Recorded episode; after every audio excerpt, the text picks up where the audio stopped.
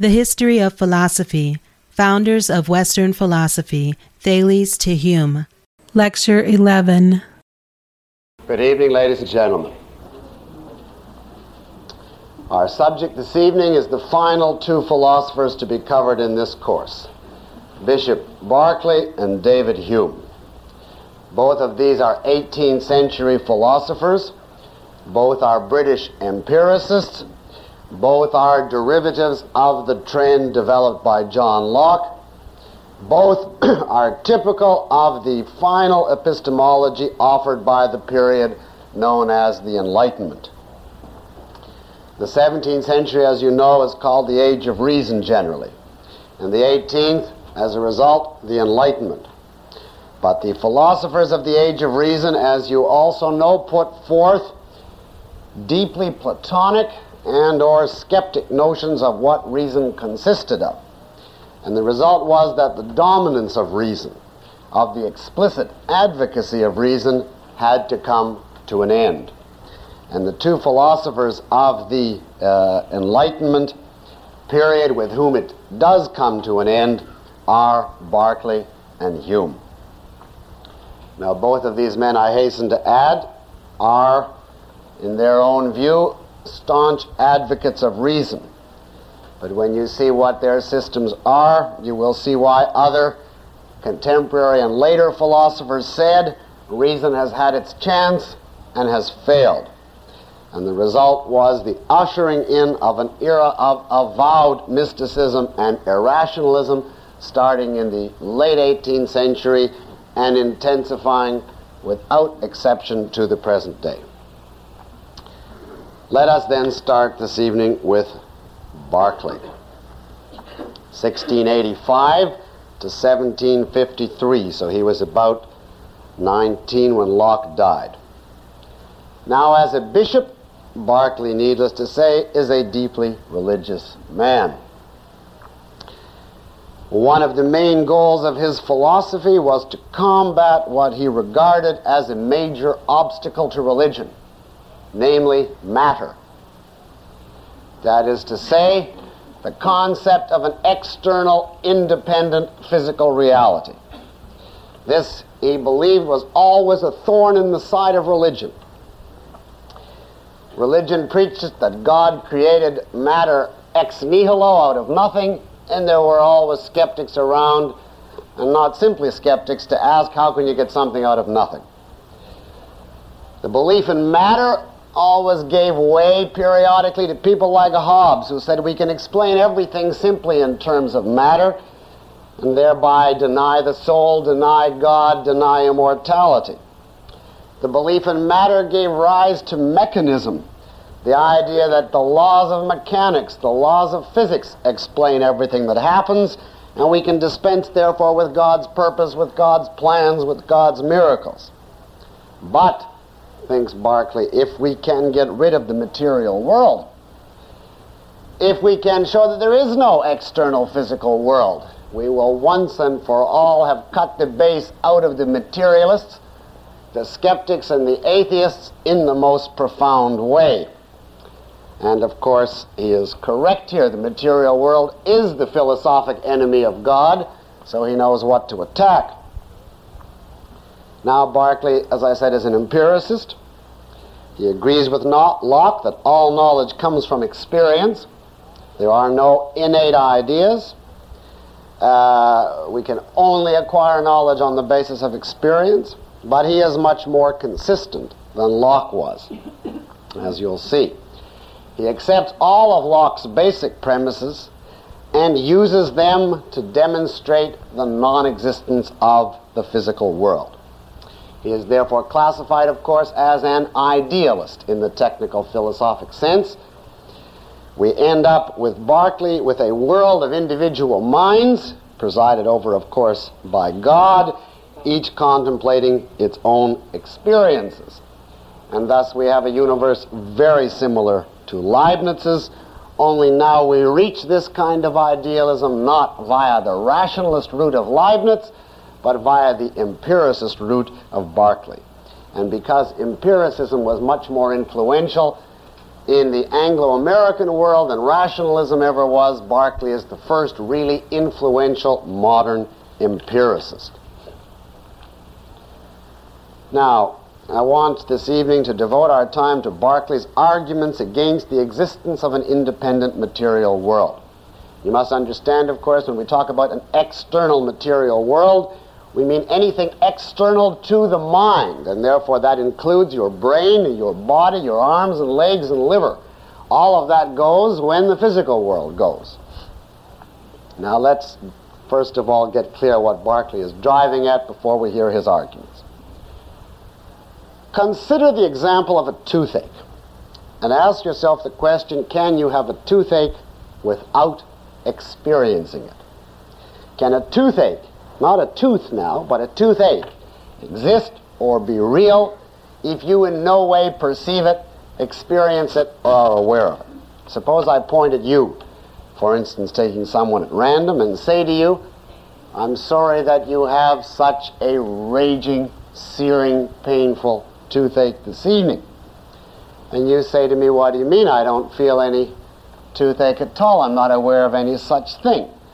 What if I came back with, Well, what's the difference whether you're aware of it or not? After all, facts are real whether or not people are aware of them. A is A. Don't facts exist independent of consciousness? You'd say to me, Well, look, this is a very special kind of existence you're talking about. A toothache is an experience. It's something that exists only in the mind. It is not an external fact. You would say the very reality or being of a toothache consists in its being perceived.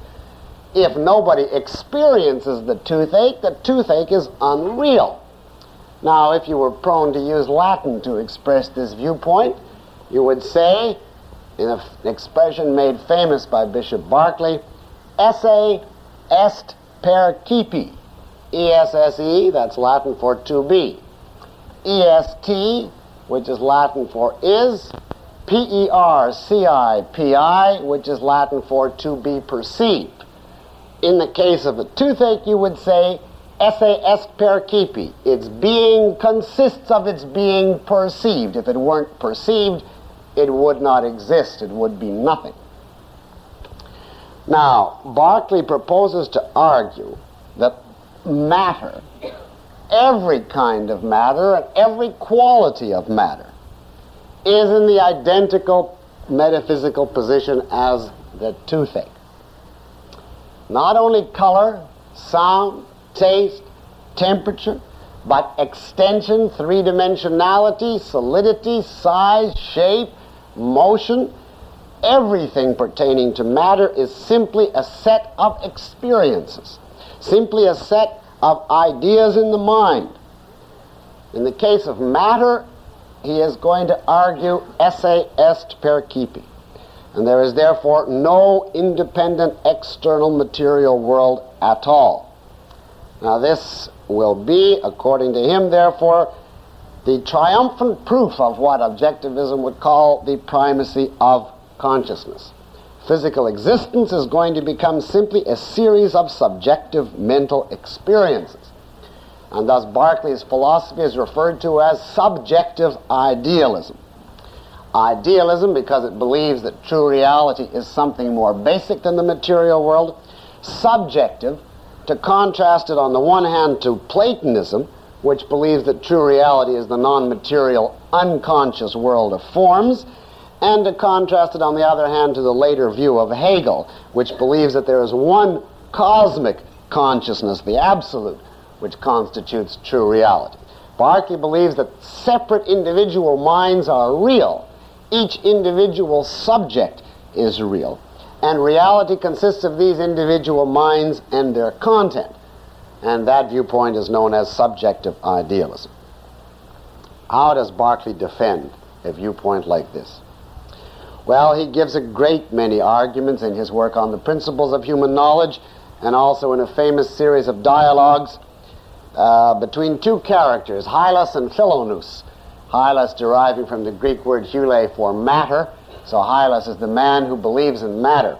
And Philonous, the man who has philo for nous, That is to say, the mind lover, the idealist in the technical sense, and of course Philonous wins all the arguments. Now, I'm going to give you two of the major sets of arguments that Berkeley gives. There's many more, but these two will be ample for our purposes.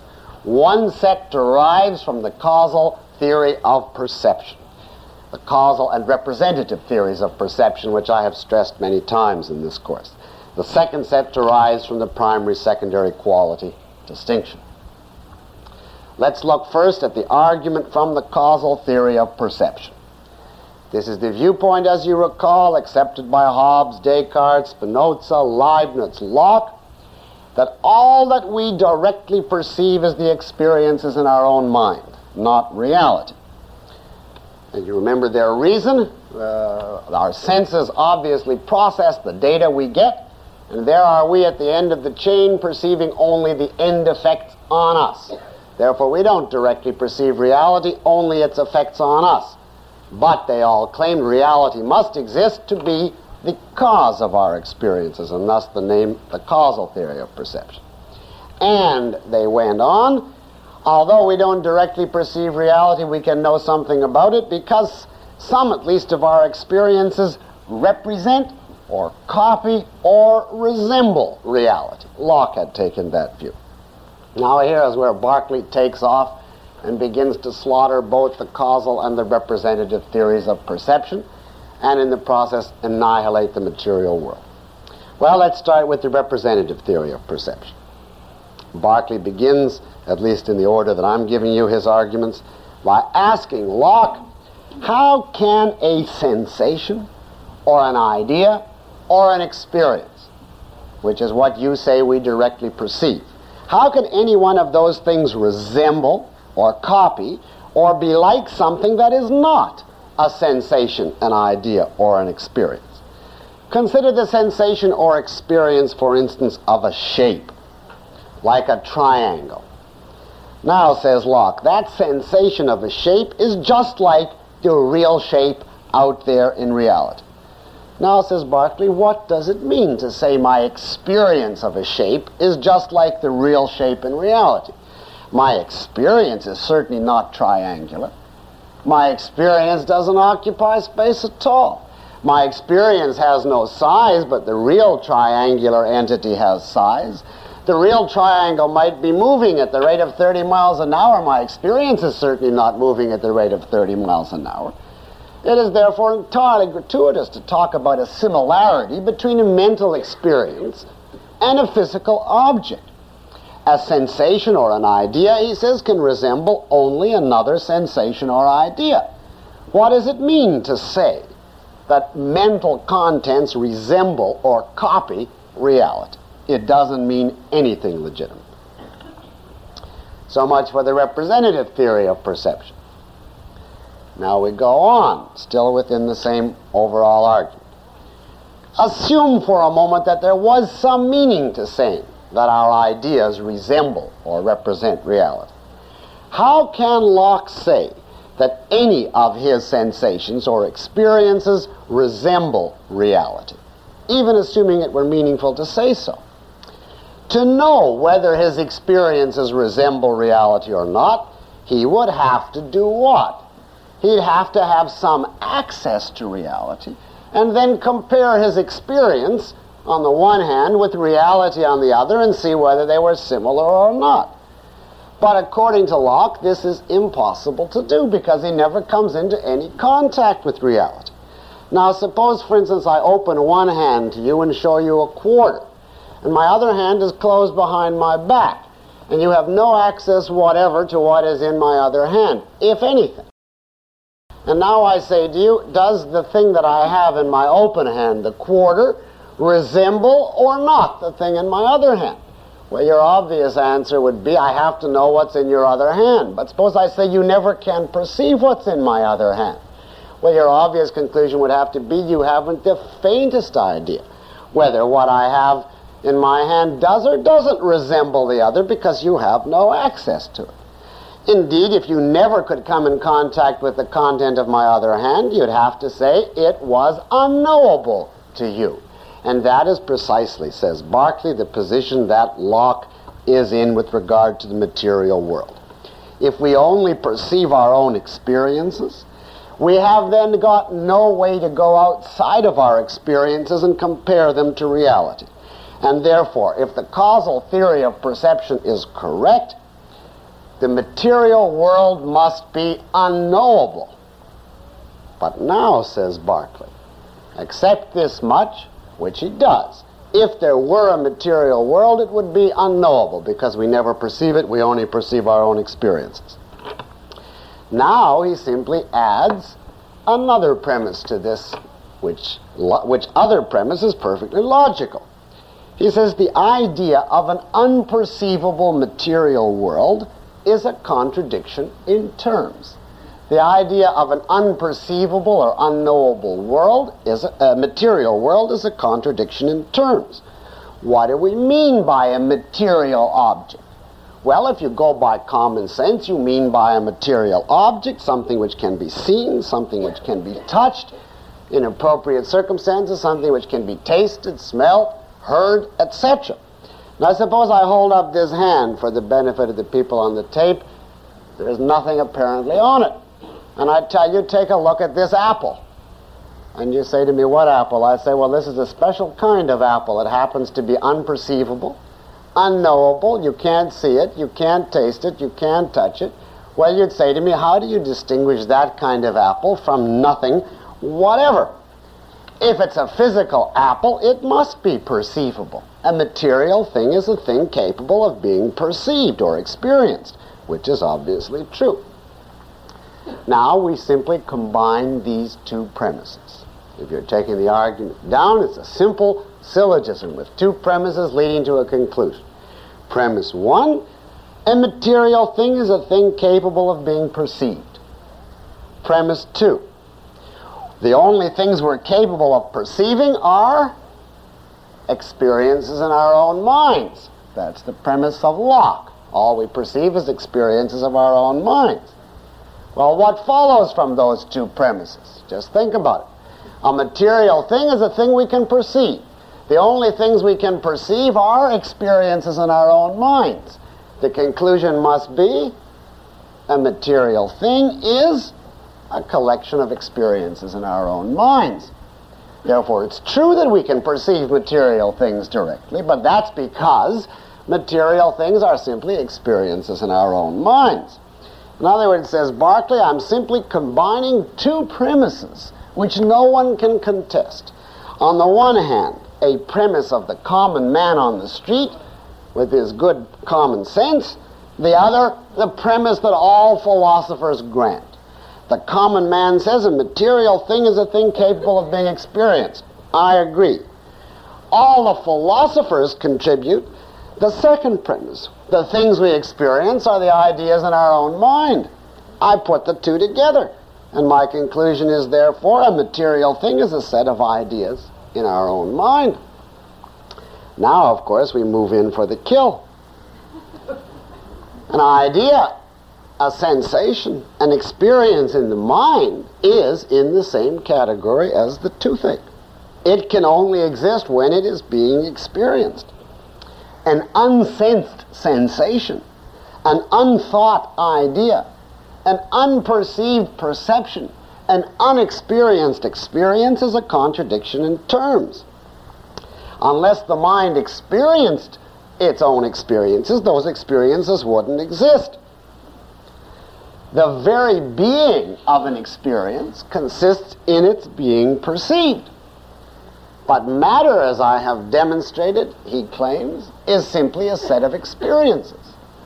Final conclusion matter only exists insofar as it is being experienced. Therefore, in the case of matter, esse est percipi. To be is to be perceived. So much for the external world, QED. How do you like that one? Now I quote from Berkeley. Quote, It is indeed an opinion strangely prevailing among men that houses, mountains, rivers, and in a word, all sensible objects have an existence, natural or real, distinct from their being perceived by the understanding. This is a strange opinion. But with how great an assurance soever this principle may be entertained, yet whoever shall find in his heart to call it in question may, if I mistake not, perceive it to involve a manifest contradiction. For what are the aforementioned objects but the things we perceive by sense? And what do we perceive besides our own ideas or sensations? And is it not plainly repugnant that any one of these or any combination of them should exist unperceived? Unquote. Notice Berkeley says he's a champion of the senses. He is an empiricist. He believes the senses are perfectly reliable. They give you reality. Only reality is the experiences in your own mind. In fact, says Berkeley, I'm the one real assured champion of the validity of the senses. You can be sure your senses aren't deceiving you and that your experiences are correct because they are only what you experience them to be. As long as you believe in an external material world, he says there's always the question how do you know your experiences are giving you that world as it really is? But if all there is is your mind and its experiences, then you can be sure your experiences are correct because your experiences have no nature other than what you experience them to be. Your toothache is only however you feel it to be. And since matter is all in that category, you can rest assured with your experiences of matter because it's whatever you experience it as. Now you see that on the premises of uh, Locke, this argument is unanswerable. You see the disasters implicit in the causal and representative theory of perception. The question, therefore, for anyone who wants to retain the physical world is how to answer the Cartesian Lockean argument. And remember, their argument is we must perceive reality by its effects on us. And that seems unanswerable. And those effects seem to be in some way a function of our particular sensory constitution. If we had a different constitution, it would produce different effects. Aren't we then inevitably pushed back into our own consciousness?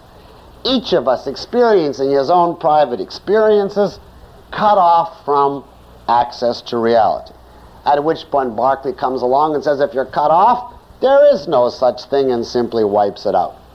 And here we're back all the way to Protagoras' original argument against the senses, which has now blossomed in full. That is the point that I am going to discuss at length next week. So hold on for one more week. Now, I may say that there are many people who disagree with Berkeley vigorously and haven't the faintest idea how to answer him. There was a school of materialists in France, for instance, who declared that Berkeley's viewpoint was an insane delusion, but unfortunately irrefutable. All right, let us look now at the second argument that I will give, the last this evening, of Berkeley's, the argument from the primary secondary quality distinction. Now, this no longer depends on the causal theory of perception, so let's not assume the causal theory of perception. Let's start afresh. Nevertheless, says Berkeley, I will still show you that matter is a set of ideas in the mind. This time, his taking off point is the traditional standard distinction, which goes all the way back to Democritus, although the terminology is Locke's, between primary and secondary quality. Now you remember that the philosophers traditionally distinguish between these two qualities on the basis of two main arguments the conceivability argument and the variability argument. The conceivability argument says, I can't conceive matter without primary qualities, but I can easily conceive it without secondary qualities. And therefore, that goes to show that one set of qualities is intrinsic in matter, the other is dispensable. And the variability argument is certain qualities, the secondary ones, vary from perceiver to perceiver, and that proves they are subjective, a function of the sensory constitution of the perceiver. Whereas others, the primary, are invariant, constant. the same for all perceivers, and that goes to show they are contributed by the real physical object. Now, Berkeley simply says, I intend to wipe out both of these arguments and ruin the material world thereby. He doesn't use the word ruin, but that's the idea. Well, let's first consider the conceivability argument. Well, he says maybe Locke can conceive of matter which has primary qualities and no secondary qualities. I, Bishop Berkeley, cannot. Can you, he asks, ever imagine a shape, to take that example of a primary quality, can you ever imagine a shape without a color? Go ahead right now, try. Visualize a shape, for instance, a big triangle without a color. Well, of course, as soon as you obliterate the color in your mind, what happens to your image of the shape? Disappears. Now, of course, you might do it with some other secondary quality. If you were blind, you might imagine running your hands over this triangular shape and getting some sensation of warm, smooth surface. But if you obliterate that also, what is left of the shape? A shape that can't be seen, a shape that can't be touched, a shape devoid of color, texture, and every secondary quality. Well, says Berkeley, I can't tell the difference between that and nothing at all. Shape is inseparable from some secondary quality, let us say color. And if the color exists only in the mind, then the shape that we see must exist only in the mind also. Or give another example, I'll give you another example of a primary quality is supposed to be motion. Now suppose I say over to the left of me here is something moving. Go and visualize it. But strip it of all secondary qualities. Can you conceive it? Can you imagine it? Can you visualize it? Obviously, you cannot. If you strip it of all secondary qualities, it simply evaporates. Now, you can do this with all primary qualities. The general point, says Berkeley, is you perceive the so called primary qualities only by means of the secondary qualities. So, if the secondary are unreal, subjective, and exist only in the mind, so must the primary be. In any event, they must be in the same boat metaphysically. If they're both one in the mind, both in the mind. If one in reality, both in reality. So much for the conceivability argument. I interject here simply to call to your attention the fact that I have uh, deliberately been equivocating on one point. Berkeley asks, Can you conceive shape without color? and proceeds to answer the question can you visualize or form an image of shape without color?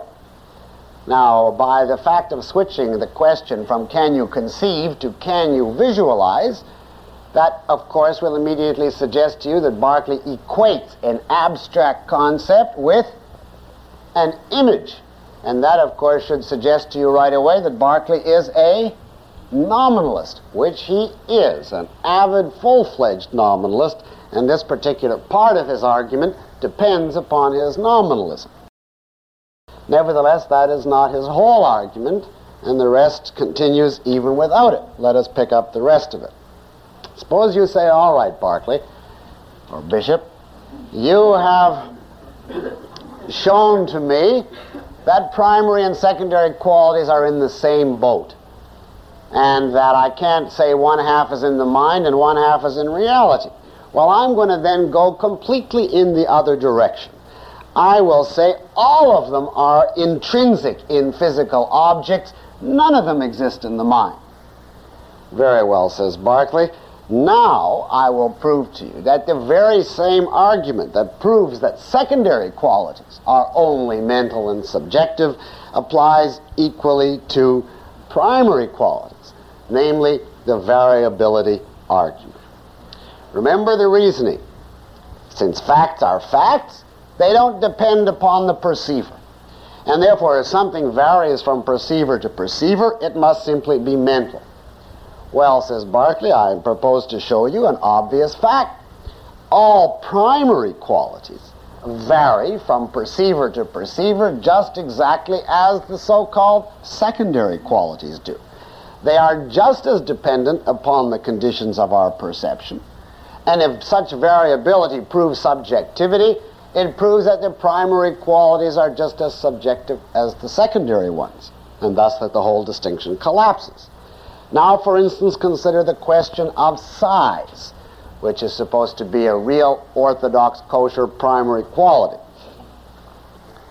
Well, is size independent of the conditions of perception? Well, the standard example given by followers of Berkeley here is to ask what is the size of the sun? Is it the size that you see if you take an Apollo spaceship and head right straight for the sun? Obviously, you're going to get a much bigger experience than if you look at the size from the Earth, which makes it look about the size of a 50 cent piece. Is the size you see the size with your ordinary eyes or the size under a magnifying glass? What if there was a race with magnification built into their eyes? They would see everything bigger than we do. So size obviously depends upon your structure of your organs and your distance from the object. It's variable. If variability proves subjectivity, size is subjective. And what about shape? Now, here, the standard thing for a professor of philosophy to do is to take a quarter or a penny and walk into the middle of a class and say, So you believe that this has a real shape?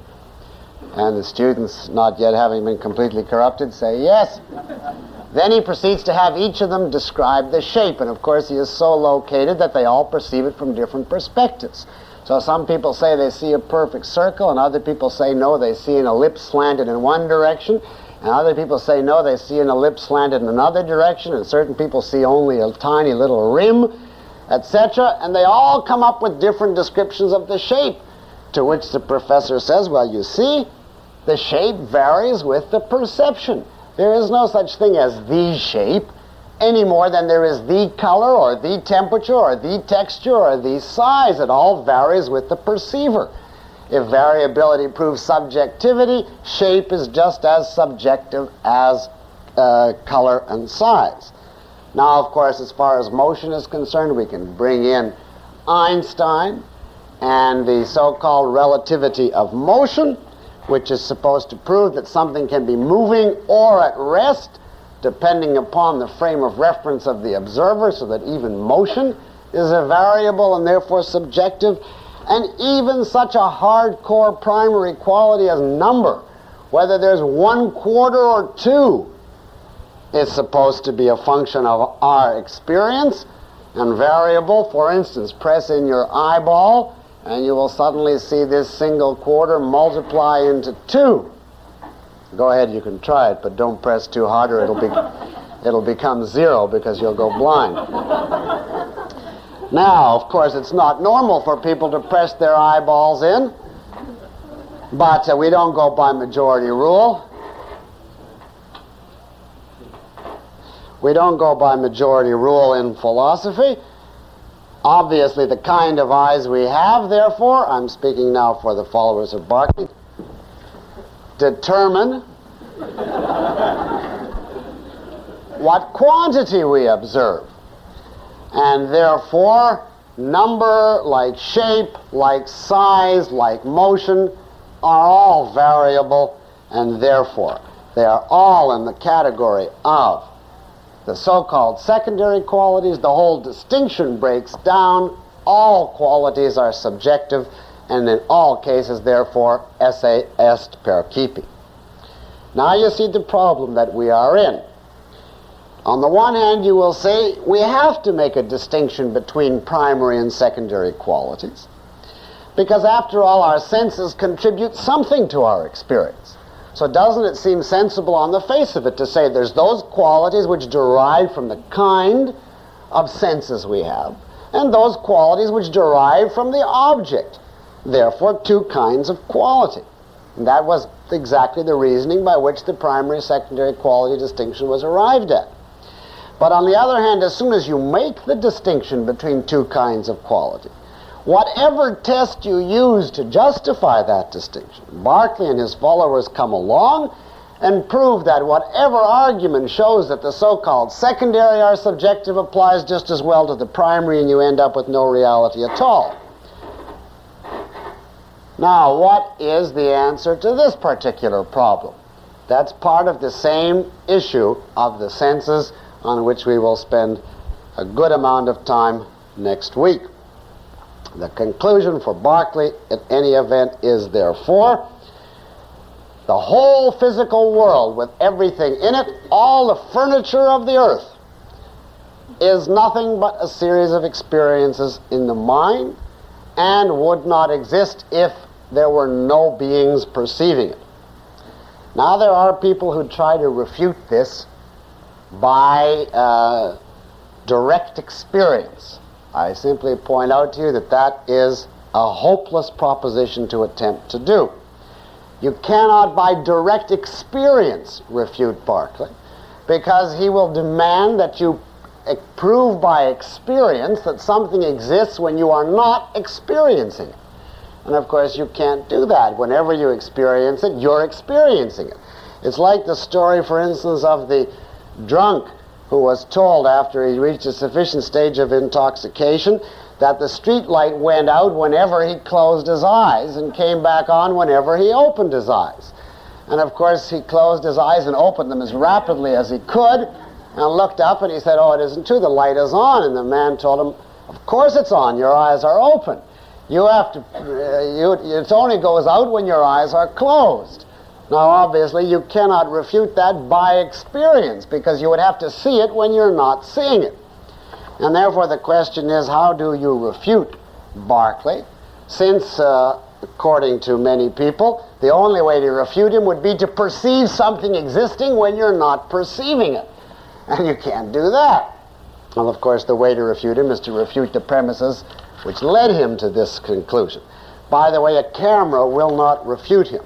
There are people who say the way to answer Berkeley is to set up a camera in a vacant room and come back and then expose the film and then show the picture and that'll show the room was still there when nobody was experiencing it. But of course, Berkeley would come back in such a case and say, that doesn't prove anything. As soon as you left the room, the camera disappeared. The whole room disappeared. Nothing existed when you didn't perceive it. And as soon as you came back, the camera came back in and the film came back in with its particular alteration. If you want to know why it was altered, I'll tell you shortly. In other words, he has to be answered on philosophic grounds. Now, that's the, the thrust of Berkeley's philosophy. We can cover a few last points before we leave him. Some philosophers ask, well, isn't matter more than simply the sum of the qualities? What about the substratum that has those qualities? You recall Locke's substratum, the thing underneath the qualities which sticks them all together, the thing which has the qualities, which Locke described as something I know not what? Well, of course, Berkeley has no difficulty whatever disposing of the substratum. And in this respect, he is perfectly correct. Uh, the idea of a substratum is the idea of something without any identity and is a completely invalid idea. Uh, Locke was contradicting his own philosophy completely and endorsing it, and Berkeley is quite right to throw it out. Now, I might mention that Berkeley, being a bishop, was not 100% consistent with regard to the issue of the substratum. He wanted to keep the spiritual substance, the soul, the self, uh, because religion required that. And so he said that in the case of the soul, there were not only the mental processes we engaged in, but also the substratum which bound and united them together. Now, how could he possibly keep the substratum in the mental realm, having denounced it in the physical? Well, he said, it's true that we don't have any clear idea of the substratum, but we have a notion of it. Uh, obviously, an extraordinarily lame viewpoint, and Hume had no difficulty getting rid of it in the spiritual world either. It's a hopeless to try and keep it in either realm. Now, you may ask this question. If Berkeley truly believes that esse est Does that mean that stars, for instance, don't exist when you're not perceiving them? Take the people in the very back row. this gentleman in the very back row. Now, don't touch the back of your head. So no one is presumably perceiving it. Can we conclude, therefore, that it does not exist? Or what about your apartment if there's no one there now? Or the famous example was what about the tree out in the park, the tree in the quad, the quadrangle? Does it not exist if no one is perceiving it?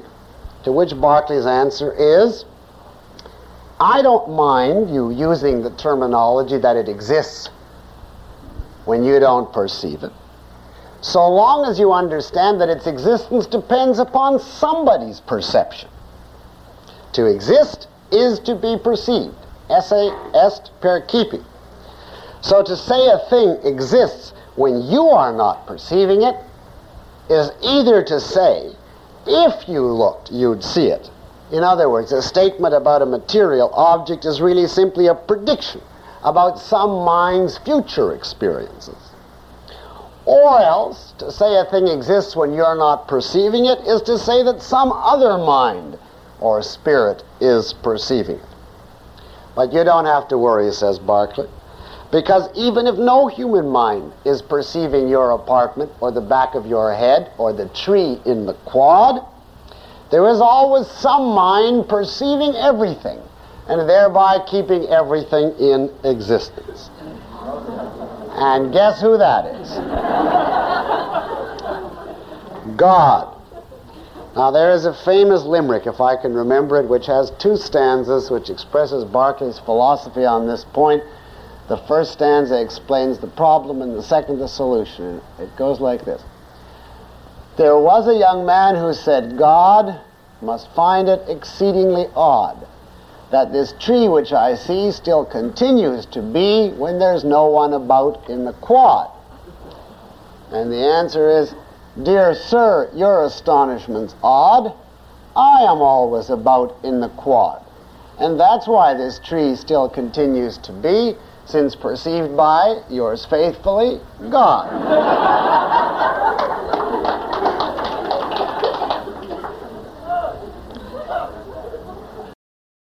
Now, that's Berkeley's viewpoint. Now, his followers, of course, in later decades abandoned God, and we were left with the viewpoint that existence goes out of existence when it is not perceived. And in this sense, esse est percipi, although they may not know it, is the perfect metaphysics for any evader. Because their premise is if you don't look at it, it's not there. And here is a full fledged metaphysical demonstration, allegedly, of this viewpoint. Now, a last point on Berkeley. Dr. Samuel Johnson is famous for having given, allegedly, a refutation of Berkeley. And his refutation consisted of taking a stone and kicking it, by which he wanted to express his exasperation at what he took to be Berkeley's denial of the reality of the physical world. He said, in effect, aren't you denying reality to our experiences? When I kick this stone, it's a real solid stone. It's not a mental image or a dream or a hallucination or an experience. It's reality. How can you have such a concept as reality if everything is mental? Now, if you deal with followers of Berkeley, and there's quite a number of them today, I believe Einstein at one point claimed to be a follower of Berkeley you should know that they are vehement in saying that they're all in favor of reality. But they say, reality is not an issue of something existing external to the mind or independent of the mind. Reality is an issue of the kind of experience that takes place in the mind. There are two kinds of experiences, and we can separate them on many counts. For instance, some experiences are involuntary. We can't get rid of them by an act of will, whereas others can. We can't, And so, for instance, obvious fantasies and mental images you can banish by an act of will, and by that very fact, they are disqualified from being part of reality. Or, another count. Some experiences are vivid, sharp, clear. Others are faint, pale, indistinct, blurred, vague. And of course, in this case, we normally take the faint, blurred ones and say, oh, that isn't reality, that's a dream. Uh, whereas the sharp, clear ones, we say, that's reality. And most important, the third criterion of reality, some experiences are well behaved. They are connected in a regular manner with previous and subsequent experiences. They are orderly. They obey what we call scientific laws. On the other hand, other experiences are wild and bizarre. They do not fit nicely into the scheme of the rest of our experiences. So, for instance, what is the difference for Berkeley between a pink rat that you see after you drink a lot and a pink rat which is an actual rat, only somebody poured pink paint on it? What's the difference? Well, a normal non follower of Berkeley, says that the hallucinatory rat exists in the mind and the real rat exists outside of the mind. Berkeley says nonsense. Both rats exist in the mind. But the difference is the hallucinatory rat is not well behaved. If you take the real rat and you take the experience of a knife, and with that experience you cut into the experience of the rat, you will find another experience, blood. Whereas if you take the experience of the hallucinatory rat and try and cut into it with the experience of a knife, you won't get any experience of blood. It doesn't bleed. And therefore, it is a badly behaved rat. and consequently, we regard it as a hallucination, not as real. And therefore, the only difference between reality, on the one hand, and unreality on the other, or fantasy, is that reality is that set of involuntary, vivid, lawful mental experiences. Whereas unreality is either voluntary, blurred, or at minimum, wild. and therefore, he says to Dr. Johnson, I don't deny that you kicked the stone, but the point is, all you had was an experience of a stone, followed by an experience of a toe, followed by an experience of a pain, all following one another in a lawful way, and therefore the whole thing took place in the mind. Now, if you say, but mustn't there be a cause of our experiences? Maybe we make up the voluntary, pale ones, but what about the lawful, vivid, involuntary ones? We don't make them up since they're involuntary. We don't impose law on them, but they follow laws. If it's not an external physical world that causes our experiences, where do they come from? Well, says Berkeley, you're right, they must have a cause. They must be produced in us by something external to us. And given the variety and order and lawfulness of these experiences, we can only infer that they must be caused in us by a being that is, quote, wise, powerful, and good beyond comprehension. In other words, by God. God feeds us our experiences directly and imposes law and order upon them. And reality, therefore, is a series of finite minds contemplating their own experiences, fed to them all by the infinite mind, God. You see, therefore, a reality very similar to Leibniz's view. So much for Berkeley's contribution to philosophy. The end of the material world. Berkeley, however, is not as extreme as you can get. He's still a bishop he believed in God, he believed in the soul, he believed in cause and effect, even if of a divine sort. He has taken Locke's premises part way to their ultimate conclusion, but not the full way. That honor goes to David Hume. Let us therefore turn to Hume.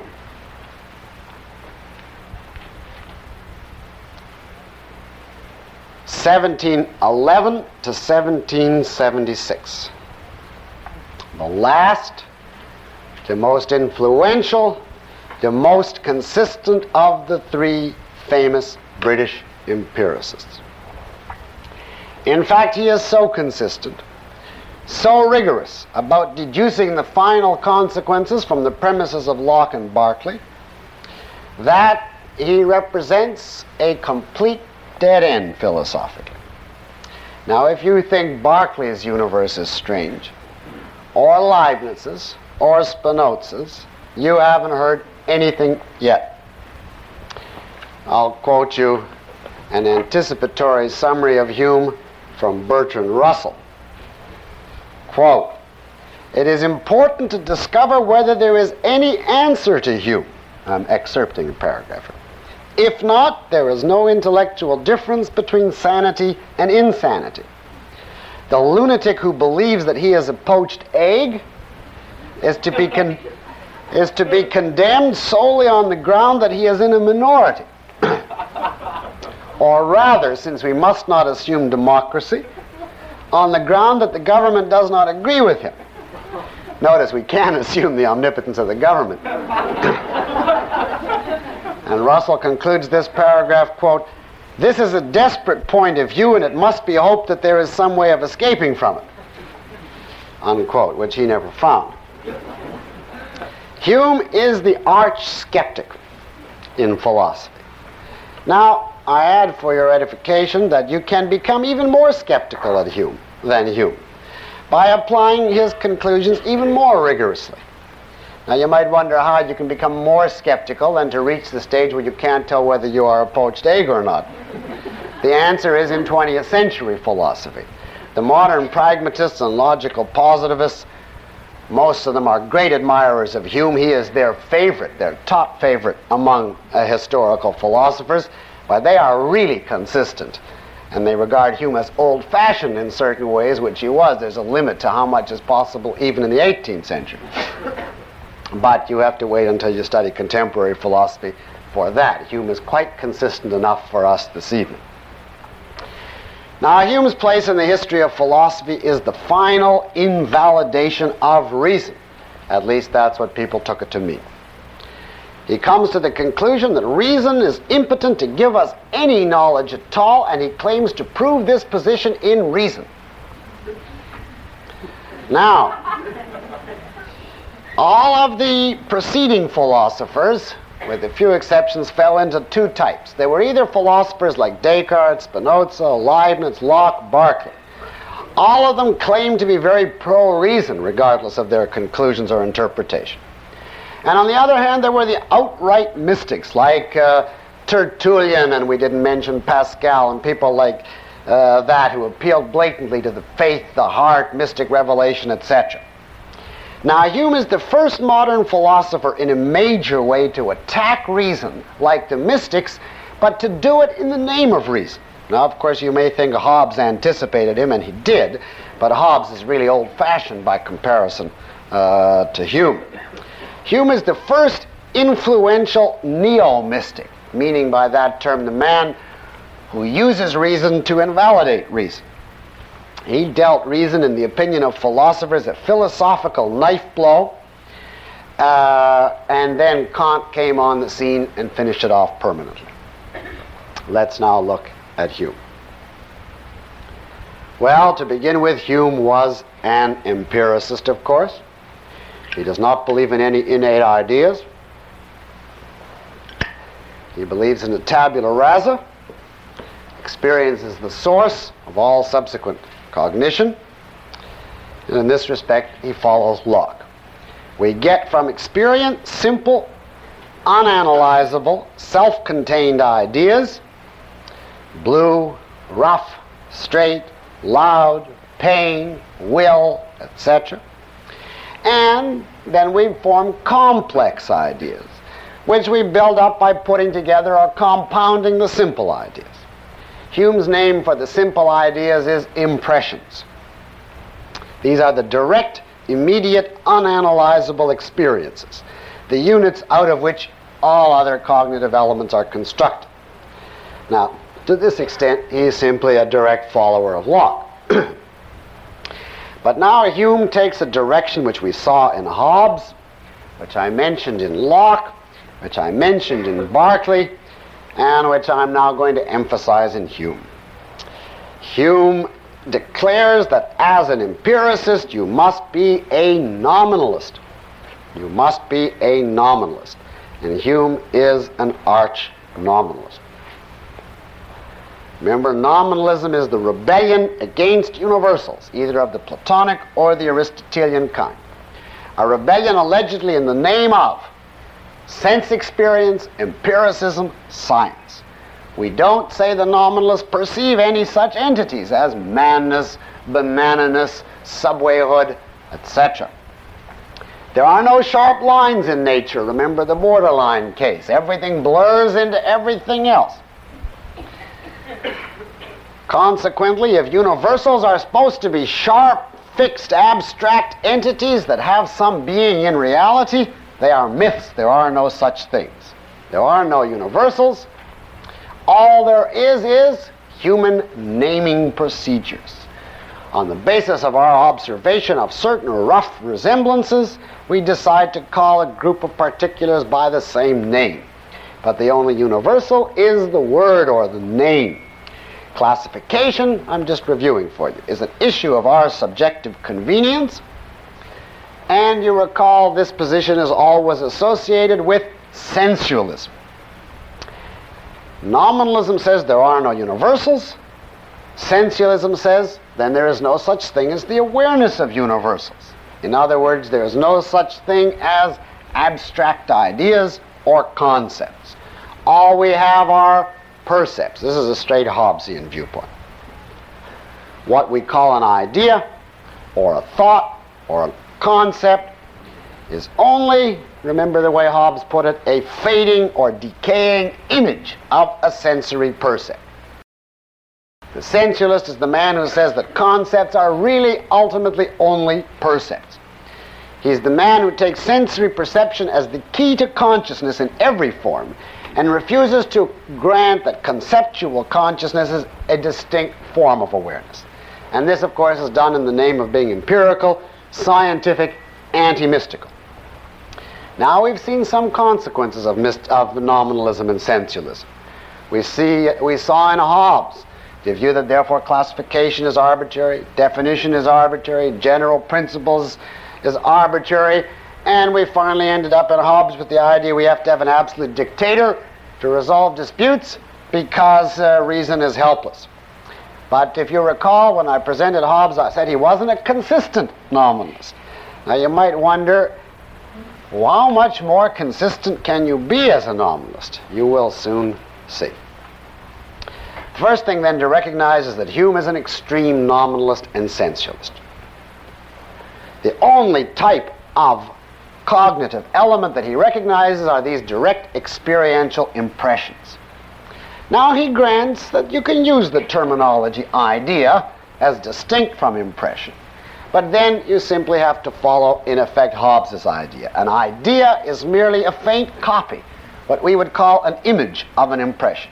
It's equally concrete and specific. The only difference, says Hume, between a so called abstract concept and a direct percept is the vividness, the intensity, the vibrancy of the percept as against the relative paleness and diffuseness and blurriness of the image. So if you want to have the thought of man, just form a little blurred, unvibrant, unvivid image of a man, and that is the totality of the abstract idea or concept man. And so for all so called ideas. Now, on the basis of this uh, nominalism, Hume formulates explicitly a principle implied by nominalism ever since its beginning, but never made as explicit as it was in Hume. And since he is explicit, he can be much more consistent about it than prior nominalists. This principle is a certain theory of meaning, of meaning. Now let me just say a word about the meaning of meaning. The meaning of a term, as that is used in philosophy, is what it stands for, what it communicates, what it refers to. A term or a word or a phrase is said to be meaningful if it stands for something, if it has a referent, a referent, R E F E R E N T, something that it stands for. Now, if I say, for instance, glass of water, I could point and say, there is the referent. That's what it stands for, and consequently, the phrase glass of water is meaningful. On the other hand, if I say gloop, and you say to me, what does it stand for? And I say it has no referent, it stands for nothing, then obviously it is meaningless. Now, if you are a sensualist, what reference can a term have? Obviously, only two possibilities. Either a direct sense experience, a direct sense percept, or the fading image of one. That's all.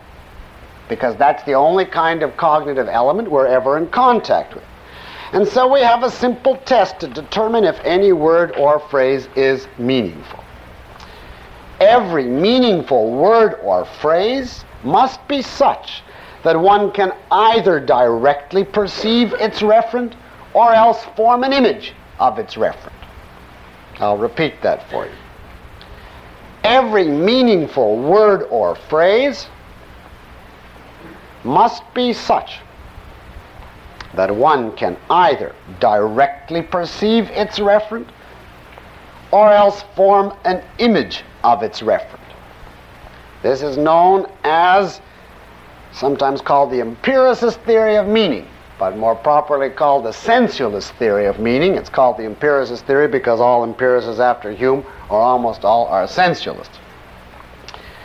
And therefore, a, there's a very simple test. Somebody puts forward a word, you ask, can you perceive the referent? If the answer is no, can you form an image of the referent? If the answer is no, the word is noise. The word is like gloop. It's just simply empty sound. Throw it up. Now you ask, can't a word stand for a concept as distinct from a percept or an image? And of course, the answer is on a sensualist philosophy, there is no such thing as a concept distinct from a percept or an image. Percepts and images is all we can ever know, and therefore, since our words must have reference, they can only be meaningful if they refer to percepts or images. Now, let me give you an example. Take such a phrase as spatial extension, as apart now from color or tactile quality. In other words, think of it in the old sense of a primary quality, simply three dimensionality. Can you have a percept of such spatial extension apart from color and so on? No, you can't. Can you form an image of it? Well, that's just the test we tried under Berkeley, and you can't, obviously. Then what conclusion will we come to? The phrase spatial extension is meaningless. It simply is noise. It's like the word gloop. It stands for nothing perceivable or imageable and therefore is noise. Now, I have heard this applied by modern followers of Hume, for instance, to such a concept as electron. You can't perceive it, you can't form an image of it, and I have heard ample number of modern physicists declare that the concept electron, if used to designate some alleged real particle that's out there but that can't be perceived or imaged is simply meaningless noise. Now, it's more common for philosophers of science to say this than for physicists, but I've heard it from both. This is an application of Hume's theory of meaning. Now, please understand this. Hume is not simply saying that all meaningful terms must be based on observation. Aristotle, of course, would say that. But on Aristotle's view, you could get the concept of electron, for instance, from observation by a process of abstraction and reasoning. Hume is saying any meaningful term must stand directly for a percept or an image. There are no concepts apart from uh, percepts or images. Now, this theory of meaning, this sensualist theory of meaning, is one of the most influential tenets on all 20th century philosophy, as those of you know who have taken any 20th century philosophy. And this theory of meaning was started in a major way by Hume. It represents the final outcome of nominalism and sensualism. And it's the key to the whole procedure of Hume's skepticism. His whole procedure is this. Every term he examines, he picks on some central philosophic term, and then he proceeds to ask, can you perceive its referent directly? You say no. Then he says, can you form an image of it? For instance, you can form an image of a golden mountain, so that's meaningful. But in the key terms that he produces for analysis, you can't. Then he says, it's noise. It's meaningless. Throw it out. And thus you get the philosophy, a consistent philosophy, or pretty consistent, of a creature devoid of the capacity to form concepts. Now, because of Hume's influence, it became much more popular around mid 20th century philosophy to denounce your opponent's ideas as meaningless instead of calling them false.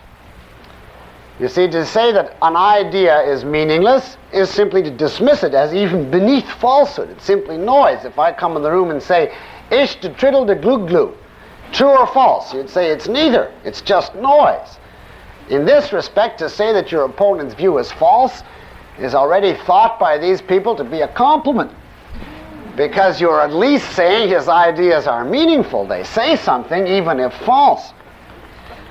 Uh, the modern Humean viewpoint was, there was a big vogue of it, it's passing now, but there was a big vogue of simply dismissing every viewpoint as meaningless, and therefore you didn't even reach the question whether it was true or false. Now, some of them went so far as to say, I'm going now in the 20th century just to give you an idea of how far this can go. What do you mean by the word meaning or meaningful? Can you perceive a meaning? What color is it? Can you form an image of it? Well, then it must be meaningless. The word meaningful must be meaningless. Now, that, you see, is as consistent as you can get. Now, a gentleman in the 20th century named Wittgenstein wrote a whole book.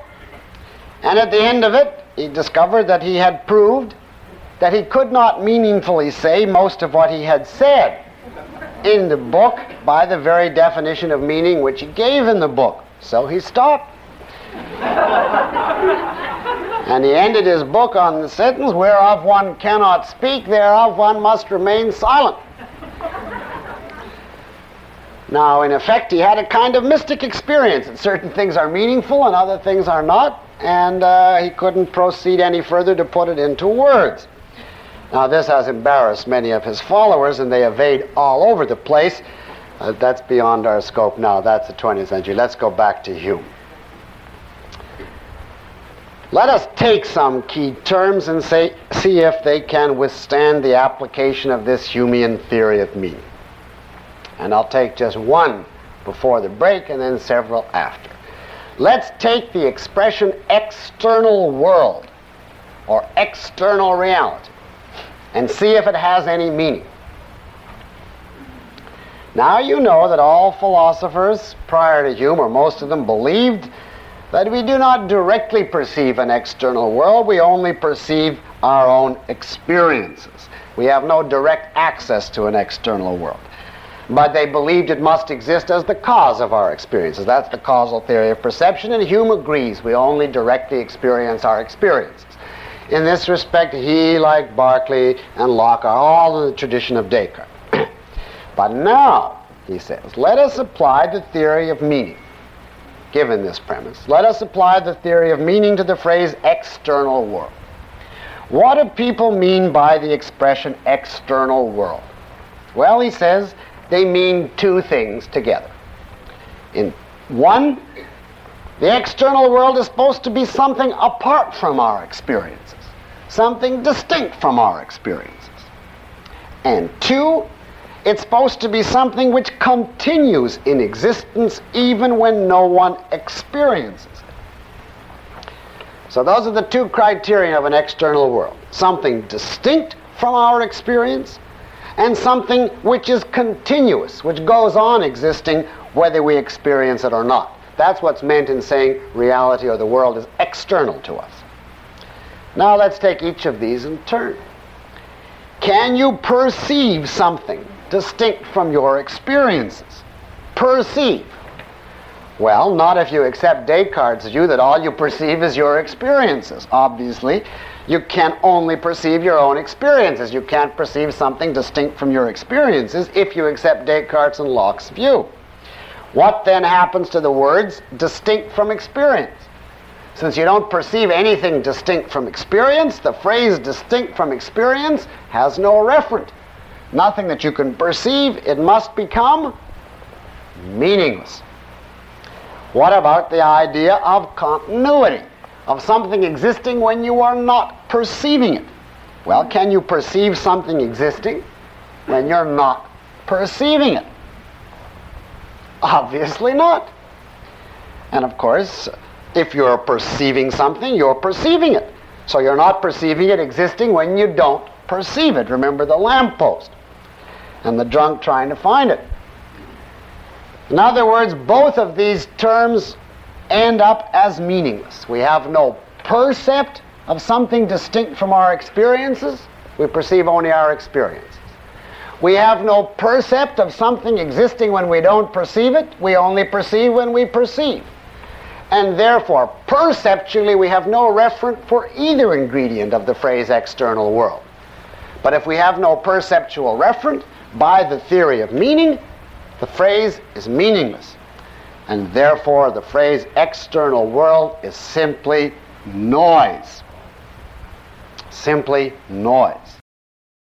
Now, if you try to answer Hume and say, but look, after all, inherent in the very concept of existence and consciousness is the distinctness and continuity of existence. And if you then proceed, look, existence exists. Consciousness is the faculty for perceiving it. A is A, the law of identity.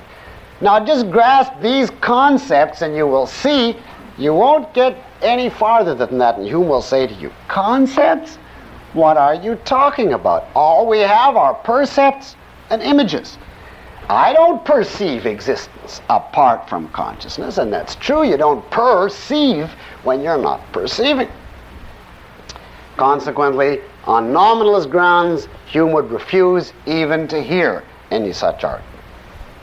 Now Hume asks himself, why is it, since uh, external world is a meaningless fantastic idea. Why do people think there is an external world? It's a fantastic belief from his point of view. There's more evidence for a Santa Claus on Hume's philosophy than there is for an external world. At least we see people dressed up as Santa Claus, but we never come into any contact with something distinct from our experience. His answer to why people entertain this fantastic hypothesis, fantastic in his opinion, is that our experiences seem to show a certain constancy. For instance, look at this lectern.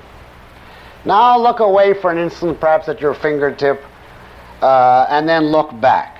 Now, if you don't pay strict attention, or blink your eyes and you get a sudden shot of blackness, you see, and then you open it again and see the lectern. If you don't pay strict attention to the procession of your experiences, to the fact that they're constantly interrupted. If uh, you don't focus on those interruptions, you will tend to glide from one frame to the next without grasping the cuts, the holes, the breaks from second to second. The result is, since we're all intellectually lazy, according to Hume, we tend to fill in the interval between these experiences. It isn't real to us that there are all these cuts because we're too lazy. We imagine that the thing, the lectern, is still there between our experiences, and therefore that it is distinct from our experiences. But that's simply a product of what Hume calls our imaginations. Our imaginations are lazy. They have a tendency to fill in the gaps. They invent fictions. But, says Hume? My point is, it is a fiction. If we go by direct experience, we have simply a series of discrete experiences and no evidence for continuing entities. The idea of an external world, in a word, is a meaningless myth. Now, before we do any more damage, let's take the break. All right, let us continue with Hume. having gotten rid of the material world, clearly there can be no external material entities in the universe, no material substances in the traditional terminology. But Hume is not content with the attack I've given so far on material entities. He launches an independent one, and I now want to turn to this one. Do we, he asks, have any evidence of material entities or substances? He proceeds to answer no on the basis of Locke's premise. The scenario is always the same. You start with Locke and then show the disaster that follows. Locke had said a material entity is a collection or bundle of qualities, of simple ideas inhering in a substratum. And the substratum was supposed to be what ties the qualities together, what makes it one unified entity. Otherwise, Locke reasoned, these self contained qualities could exist by themselves and separate and uh, disintegrate. But we build up entities by recognizing that these uh, uh, independent qualities are kept together in a substratum of such a nature that I know not what it is. Berkeley, if you recall, blasted this substratum as lacking any identity and therefore being out. Hume agrees. The substratum is gone. And of course, on this point, they're obviously correct. The, the, the, destruction of the substratum idea is not an issue of being a nominalist or a sensualist. We don't even have any concept, let alone percept or image of the substratum. It has no identity at all. It's nothing in particular, so it's perfectly valid to reject it. Well, then, what would Hume say in answer to Locke's question what does keep these bundle of qualities together? What is the thing that integrates qualities into entities? Why are there recurring combinations of identical qualities? Well, Berkeley's answer was God arranges it that way. He feeds us our experiences in that order. In Hume, as you'll see, God is out.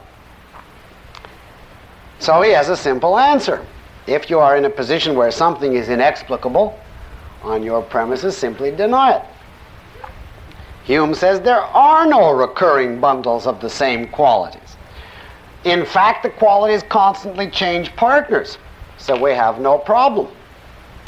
There is, says Hume, no reason why the qualities that happen to go together now to make up what we call a material entity, a wristwatch or a cigarette or whichever, should not suddenly split apart, disintegrate, so that instead of an entity, we have merely a succession of disjointed separate qualities. You remember the example I gave you last week? Well, Hume would say, he didn't use that example, but he would say there's nothing to prevent the qualities that make up a cigarette from suddenly splitting apart from each other and showing up in different parts of this room. So that the white color might travel to the rear without tactile qualities, without temperature.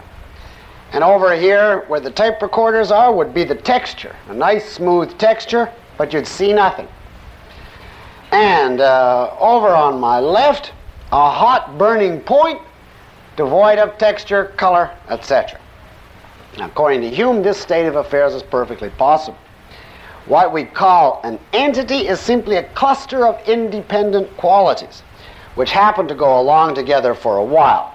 But they just happen to, that's all. We simply have a bundle of qualities, a loose collection that can at any instant disintegrate and leave us in a universe of floating qualities without things or entities at all. Now, says Hume, this is not just a theoretical projection. It actually happens all the time. It's simply that people do not pay careful attention. We never perceive enduring entities, he says. Only constantly shifting sets or bundles of qualities, constantly changing their partners. Suppose, for instance, I'm walking down the street looking at a building. Now, most people believe that this represents a certain enduring combination of qualities, that they can look at it, look away, look back, see the same set, the same size, the same shape, the same color, etc. Hume says if you go by actual experience, you don't see the same set of qualities each time. You see a new bundle each time you look. As you get closer, for instance, you see something bigger. The sun comes out. You see a different color. You get a different perspective. You see a somewhat different shape. You pass by under the building and look up, you see a radically different shape. Your eye goes up to the very top to the spire, and you get a completely different experience than when you were looking down at the base, etc. What we really experience, says Hume, is a succession of different bundles of qualities constantly changing. What we call the entity is really a loose collection of shifting qualities. Now, of course, you will want to object at once and say, isn't Hume confusing two entirely different things? The entity which endures and our changing forms of perceiving it, our changing perspectives on it. And you will want to object the entity is one thing, it is what it is, it's not affected by our varying perceptual conditions. And so you'd say all you have to do to answer human, discover a stable entity in reality is abstract away from our changing experiences and form a concept of the entity as it is, independent of our varying forms of perceiving. But of course, if you said that to Hume, you know that his sensualism would forbid it abstract away, he would say, form a concept. There are no such things. All we have, all we can know is the stream of sense data that goes by before our nose. And Even our nose is a temporary union of sense data. If this stream constantly changes, if we don't sense an enduring entity, then there's no basis for an enduring entity. If we go by sense data alone, we must conclude there are no such entities.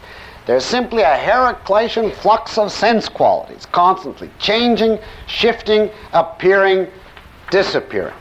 What we really experience is a succession of different bundles, each closely related to the previous, of course, but nevertheless different. Therefore, we don't need a substratum to tie them together. What we call an entity is simply a name for a loose collection of qualities, constantly changing partners. Why do you have the illusion that you see the identical entity enduring across time? Because the various bundles, moment by moment, have a rough resemblance to each other. And again, you, your imagination is lazy. It fills in the gaps. It doesn't pay any attention to the actual difference it imagines that it sees the same enduring entity. But this is simply a reflection of the laziness of your imagination. Now, I've indicated to you where Hume is wrong on this point, and that if you're able to rise to the conceptual level, you can defend the view of enduring entities apart from our changing perceptions. He is here drawing the final conclusions from Locke's viewpoint. But we still have Locke's original question to answer, so let's leave Hume for a moment. And Locke's question, if he heard this much, would be well, why? What keeps the qualities of a thing together? After all, Locke would say, we directly perceive only these little atomic simple qualities. Something must keep them together. And if it's not the I know not what, what is it? Now, the answer is that if you grant Locke's premise that what we directly perceive are these little atomic, self contained qualities, you are in bad trouble. Then you do need a metaphysical glue to integrate them. But the thing is, you must contest Locke's premise. Now, the truth is that we do not observe any such thing as atomic, self contained, simple qualities we do not observe loose collections of independent qualities at all. Now, if we're going to be empiricists, we should be honest empiricists. That is to say, true to the actual observed facts. And if we go by the actual observed facts, we will see that we directly observe entities, integrated entities. The separation from an entity of its various qualities is a work of analysis that human beings perform after they have first experienced the integrated entity. Now you consider an experience of an apple, for instance. Do you, as an adult, separately observe a simple redness and a roundness and a smoothness and a shininess, etc., etc., and then put them all together. No, you do not. You directly observe an apple, the integrated totality of these qualities. And only later, by an act of selective attention, can you focus on this quality or that one apart from the rest. The world of direct experience is a world of directly given entities. Individual qualities are not the starting points of experience. They are much later stages of abstraction from what we experience. And you must remember that an abstraction, a mental separation, cannot exist in reality apart from the thing which it's abstracted from. You can think of a certain quality apart from the others that it goes with in reality, only by mentally ignoring its accompaniments. But you must remember that in reality, it is inextricably connected to its accompaniments. Locke's procedure is therefore this. In actual fact, first he perceives the entity, then he abstracts the qualities. Then he makes his individual qualities, which in fact are separable only in thought, separable in reality. And then he has the impossible problem of trying to put them back together again. Now, the fact is that no glue and no unknowable substratum is necessary to preserve an integrated material entity. The qualities, to put it simply, do not have to be put back together because in reality they never were apart. Now, what caused Locke's confusion on this point? The answer is that Locke confused two different levels of consciousness that I haven't yet mentioned in this course, and because it's an important issue, I want to comment at least briefly. There are actually three different levels of human consciousness. We've been talking throughout this course of perception and conception, but it's time now to mention the third, namely sensation. And I want to distinguish, therefore, perception from sensation. The perceptual level of consciousness from the sensory level of consciousness. Now, as babies, at the beginning, it's true that we do start on the sensory level, which is the first chronologically, the lowest level of consciousness. We don't perceive entities or objects immediately as babies. We're merely bombarded with disconnected sensations. We reach the next stage of knowledge, the perceptual level, when our brain has learned to integrate this disconnected, unintelligible bombardment of sensations into solid, integrated entities apple, mother, bed, etc. That stage is the perceptual state. And then we are ready, after a certain accumulation of knowledge, to pass on by a process of abstraction and concept formation to the conceptual stage.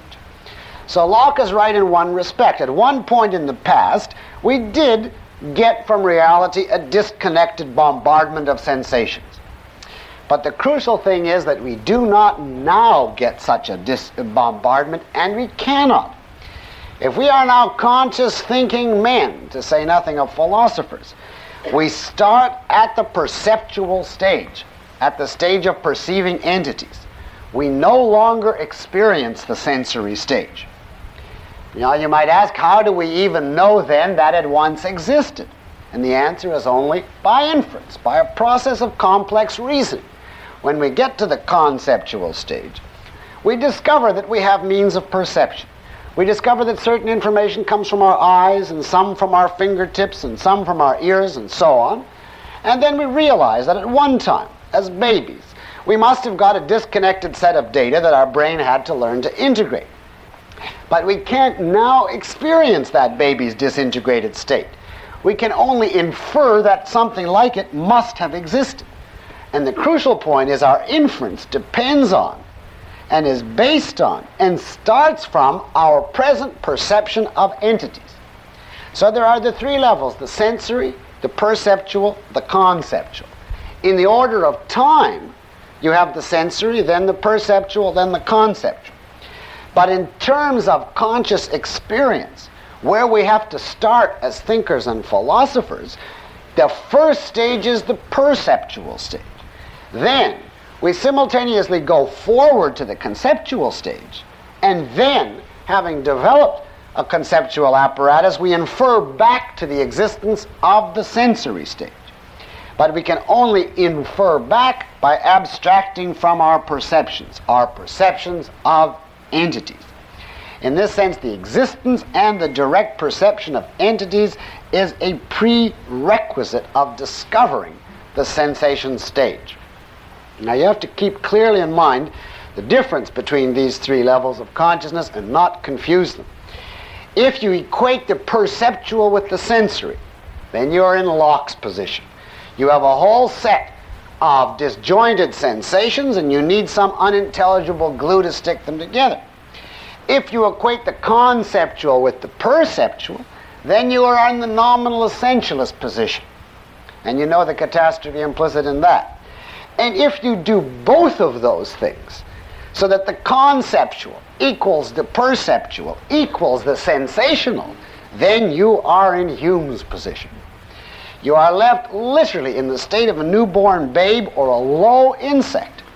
I say low because the higher animals at least have the, the perceptual level.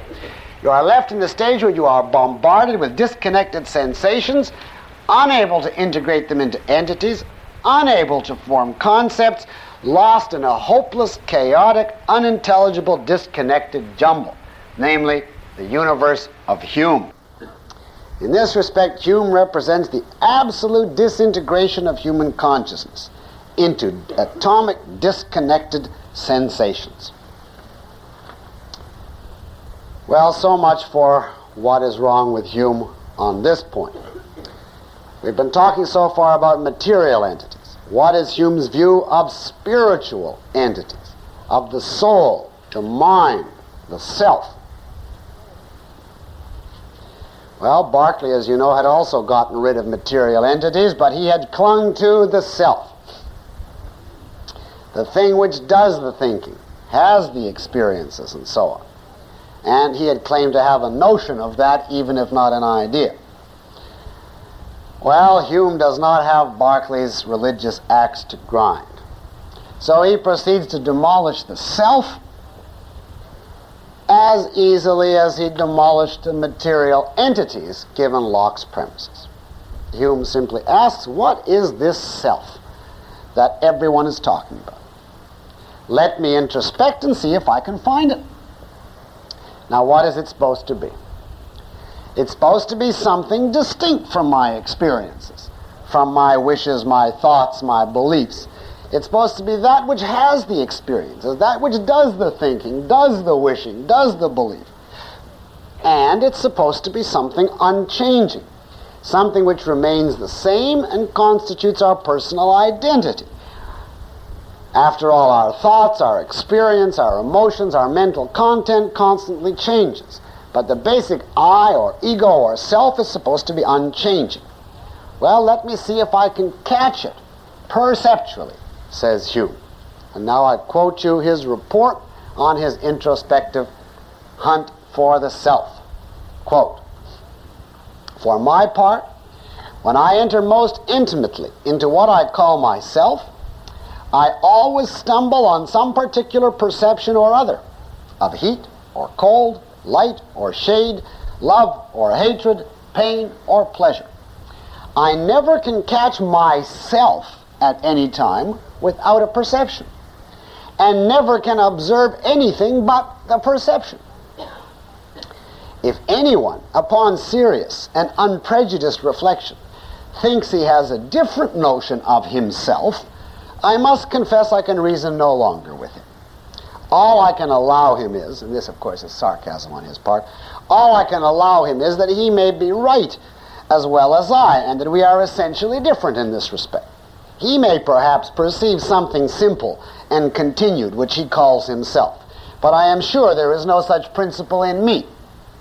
But setting aside some metaphysicians of this kind, I may venture to affirm of the rest of mankind that they are nothing but a bundle or collection of different perceptions, which succeed each other with an inconceivable rapidity and are in a perpetual flux and movement.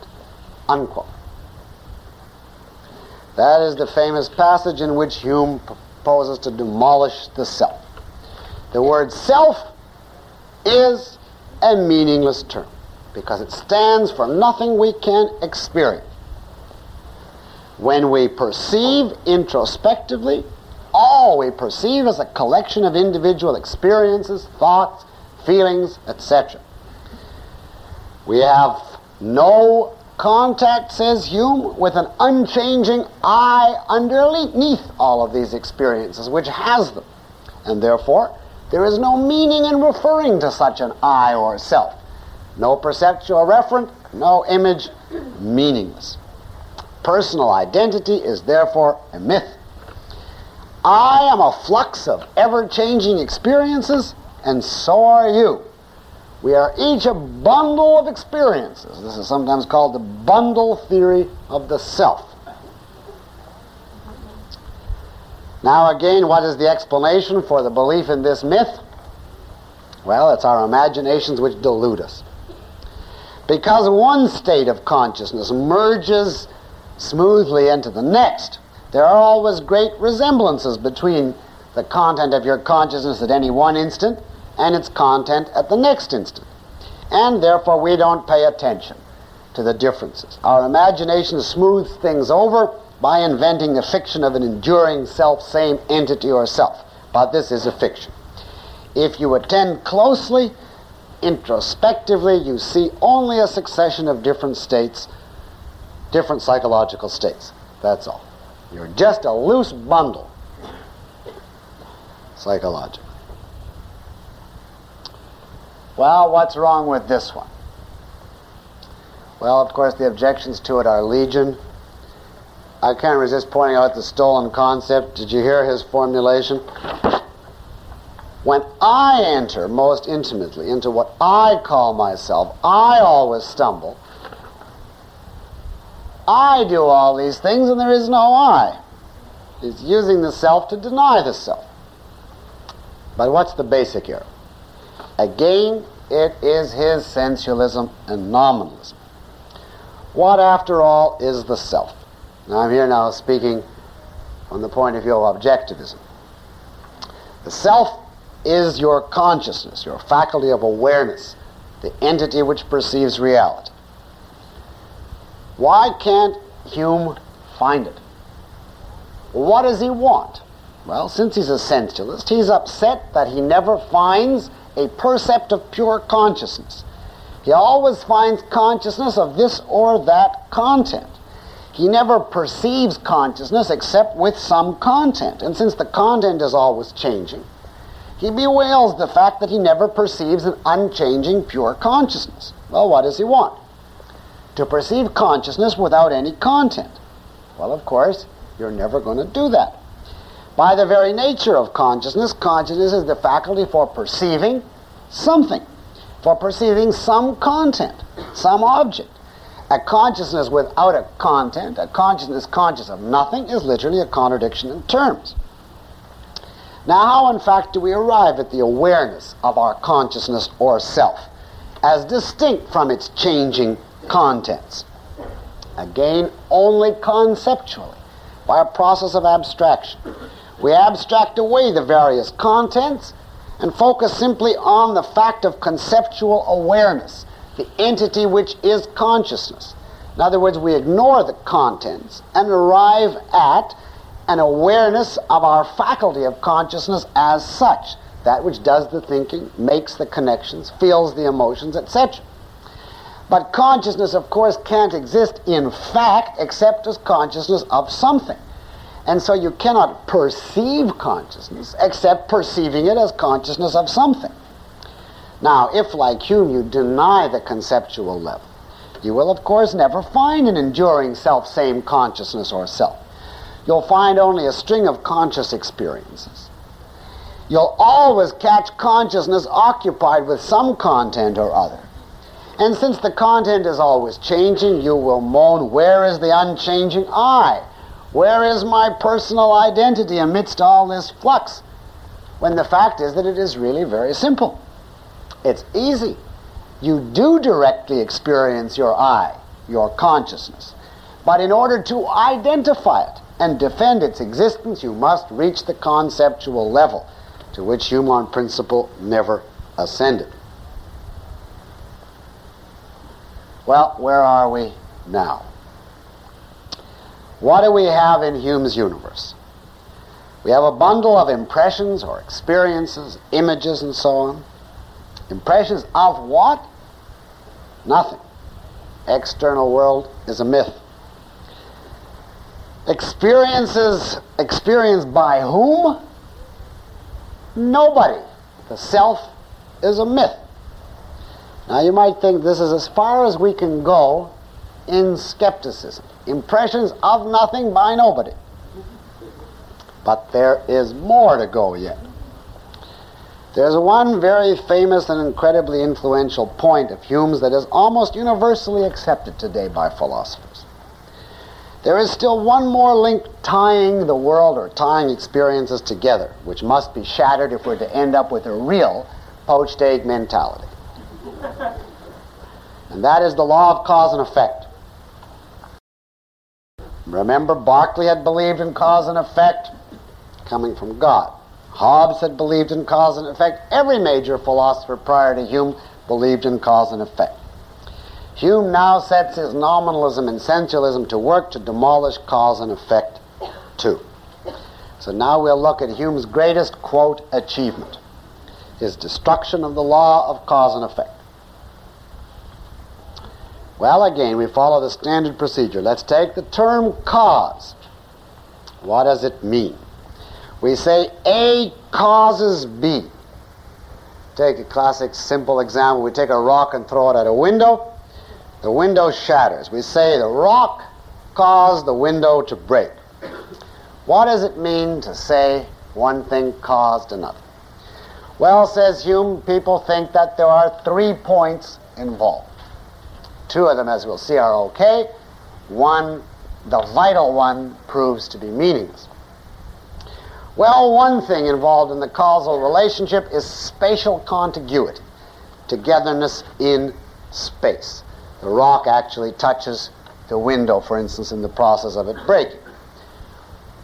Well, that's very simple. We can see the two of them in direct physical contact, so we have a direct perceptual referent for the phrase spatial contiguity or spatial togetherness, and therefore that's perfectly meaningful.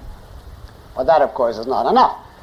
Causal relationship also involves temporal contiguity. The window breaks immediately after, in time, the rock strikes. And again, says Hume, that's a perfectly respectable phrase, temporal contiguity, because we can observe one thing happening immediately after another in time, and therefore that is perfectly meaningful. But spatial and temporal contiguity, after all, do not yet give us the essence of the causal relationship. A coincidence can have these two characteristics. For instance, suppose I casually touch this lectern, and while I'm in direct contact with it spatially, at the next instant, it suddenly gives off, I don't know, 13 bombs and the whole room and whole building come down. Well, you would say maybe the two events were spatially and temporally connected, but that simply is a coincidence. There's no causal connection. Maybe someone in the next room let off a bomb at the same instant. What is the crucial factor, the vital ingredient in the concept of causal connection? Well, says Hume, it is necessary connection. Not only spatial and temporal contiguity, but necessary connection. When we say A causes B, we mean more than simply the two go together in space and the two go together in time. We mean that the first necessitates the second, that the two have a compulsory connection to each other, that granted the first, the second must happen, that the first produces the second that the first makes the second happen, etc. All those being synonyms for necessary connection. Well, now let us put this strand, necessary connection, to the test of the theory of meaning. Do we ever perceive or form an image of necessary connection between events? Now, watch it very closely. I don't have a window here to demonstrate. But you just have to uh, project that. I take a rock and I throw it at the window. You see the rock sailing slowly across the room. Then you see, now you can stand there, you right next to the wall with a magnifying glass to watch. You see the rock moving touch the window. So far, there's no necessity. There's just a rock, right? The next thing you see the fragment shatter, right? Now, no little flag came out and said, the next event is unavoidable. There was no booming voice from the sky that said, what comes now has to be. There was no Doris Day saying, que sera, sera. We perceive the two events go together in space and time. That's all. We never come in contact with any such phenomenon as necessity. What is necessity like? Is it red? Is it loud? Is it hot? Well, can you form an image of it? What does it look like? What would it taste like? Obviously, we cannot form a percept of necessity. We cannot form an image of necessity. It must therefore be an utterly meaningless term. The phrase necessary connection must be just noise, like gloop. And so, of course, must any of its synonyms. A synonym of nonsense is nonsense. And therefore, when you say one thing produces another, or makes it happen, or given the first, the second must happen, all of those are equally meaningless. Now let's have Hume speak for himself on this. Quote, First, he states his nominalism and sensualism. Quote, It seems a proposition which will not admit of much dispute that all our ideas are nothing but copies of our impressions. That's his sensualism. You see, an idea is simply a faded copy of your sense experience.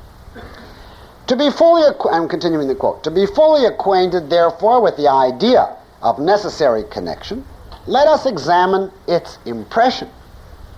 And in order to find the impression with greater certainty, let us search for it in all the sources from which it may possibly be derived. Now, unquote. Now he conducts a scrupulous search all over the place, looking for necessary connection if only he could find it. And I quote, when we look about us towards external objects and consider the operation of causes, we are never able in a single instance to discover any power or necessary connection. Any quality which binds the effect to the cause and renders the one an infallible consequence of the other. We only find that the one does actually, in fact, follow the other. There is not in any single particular instance of cause and effect anything which can suggest the idea of necessary connection. Unquote. Well, if an idea is a name for a fading experience, a copy of an experience, and there is no experience of necessary connection, there is no idea of necessary connection, the phrase must be meaningless. When, therefore, you take a knife and put it in somebody's heart and twist it, one event is observing the knife go in, and the next event is you see the man turn pale and lie down on the ground. And those are two events that are spatially and temporally contiguous, and that's it.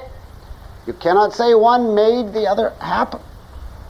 All you have a right to assert, in fact, the only thing that is meaningful to assert, is that the two events go together in space and time. You observe that one is right next to the other, that one is right after the other, but you can't observe that one is because of the other. And of course, that's right, you can't observe the causality. Well, why do you think that there is a necessary relationship? If in fact this is a myth. Again, because you have an overactive imagination. In this case, you have a hyperactive associative mechanism. Two events, which in fact have no necessary connection, or it would be meaningless to say so. Two events happen by chance to go together so many times in your experience that after a while you form the habit, simply by custom, by conditioning, to expect the second when you encounter the first. That is the source of the irrational idea of necessary connection. You observe, says Hume, repeated conjunctions, repeated conjunctions, two events which happen to go together repeatedly. And you begin to associate the two and expect the second after the first. For instance, suppose you were brought up by an irrational mother. And uh, for no reason at all, every morning when you sat down by breakfast, uh, uh, at breakfast, to drink a glass of orange juice, just as you picked the glass of orange juice up, she had a huge strap and she smashed the kitchen table with him. Now, and this happened day after day. There's no causal connection, but that's just the kind of mother you have. After a while, as you pick up the oranges, you flinch in the expectation of the strap, and you come to associate the two, you see, simply by quantity of repetition. Well, Hume says this is exactly the relationship in every case where we assert cause and effect. That's not his example. Causality is simply a subjective expectation on our part, completely irrational without any justification. You can use the word cause if you want, but then all it means is two events are repeatedly conjoined up to now in our experience, and we therefore have the accompanying irrational, baseless expectation that there's some connection between them. But in fact, there is no uh, connection. I think I have one more quote from Hume on this. Quote, a famous conclusion. All events seem entirely loose and separate. Loose and separate. One event follows another, but we never can observe any tie between them. They seem conjoined, but never connected. And as we have no idea of anything which never appeared to our senses, the conclusion seems to be that we have no idea of connection at all, and that this word is absolutely without any meaning when employed either in philosophical reasoning or common life. Unquote. That's uncompromising Humean statement. Now, suppose you contest this and say, oh, that's ridiculous. Causality is not simply a matter of habit. Causal sequences are necessary. Their opposites are literally inconceivable. We couldn't even imagine their opposites happening. Hume comes back with a famous example. He says you can't, you can perfectly well imagine the opposite happening. He gives the example of Adam. Of course, he doesn't believe in Adam, doesn't believe in anything, but it's just as an example of the first man. Now, Adam across the garden sees a flame is Adam able to know before he experiences the behavior of the flame that the flame is going to consume him if he puts his hand into it? No, he says. Adam hasn't the faintest idea how this orange tongue that's flickering is going to behave when he puts his hand into it. Prior to experience, if we asked Adam, is it going to make you six feet taller, burn your hand off, or turn you into a pumpkin, Adam would say, I haven't a clue. Well, says Hume, what has he got after experience? After experience, he's got a burned hand. But he doesn't have any more understanding of why this took place. As far as he can see, the fire could just as well have turned him into ice or into a pumpkin. In other words, it simply is a matter of brute fact that it happens to be the case that fire up to now burns or warms. But it's unintelligible why this is so, and we can easily conceive the opposite. Now, if someone were to say that we can explain by reference to scientific law why fire does what it does, Hume would say, scientific law? Scientific law is based on cause and effect Cause and effect depends on necessary connection, and that's meaningless. So much for scientific laws. All we do is we let our familiarity with certain arbitrary sequences delude us into thinking that the connection is intelligible, when actually it's completely unintelligible. Well, suppose you tried to give Hume a proof in logic that every event must have a cause that necessitates it. Well, Hume says, go ahead and try. And I'll show you that you can't give me any such proof. Is your proof going to rely on reason? He says. You answer, well, certainly. I'm going to give a rational proof. Well, says Hume, by reason we can only prove truths whose opposites would be contradictory, logical contradictions. Reason teaches us that we have to believe something because the opposite would be a contradiction. So we can prove that 2 and 2 is 4 because if somebody denied it, we could show him he was contradicting himself. Now, anything which is a contradiction is inconceivable. You can't conceive a round square, for instance, because it's, the two sides annihilate each other. Now, is there any difficulty in conceiving that the law of cause and effect is false? Would any contradiction be involved, he asks, in conceiving? No. The opposite of the law of cause and effect, he says, is perfectly conceivable. It's easy to understand. It's not like a round square which obliterates it itself. It's perfectly conceivable. Take the idea there are events which don't have any causes. Now, if this was a contradiction, we shouldn't even be able to grasp it. It should be like married bachelor. But, says Hume, there's no difficulty in grasping this. Just imagine, I'm making up the example, but this is his idea. Imagine you're walking down the street and suddenly an apple pops into existence out of thin air. Nothing preceded it. It's not a hallucination.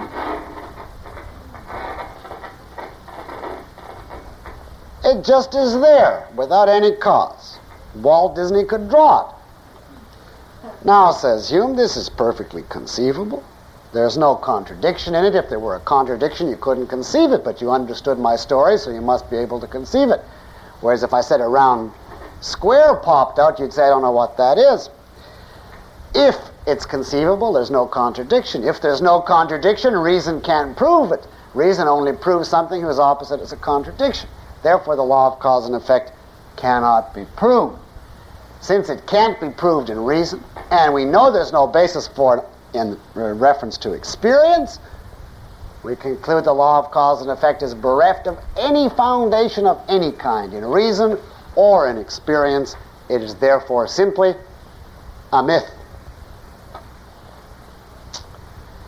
Now, of course, the objections to this Humean viewpoint are legion.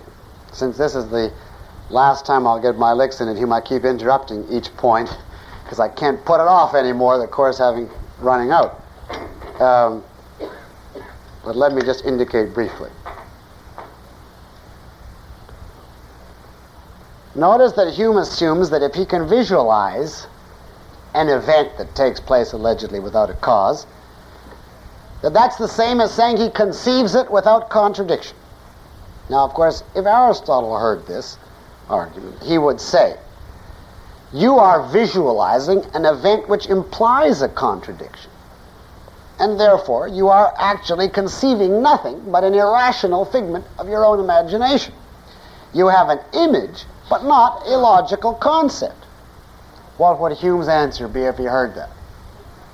What's the difference? An image is a concept. If I can form an image of something, I've formed a concept of it. That, of course, is his nominalism. Concept is an image.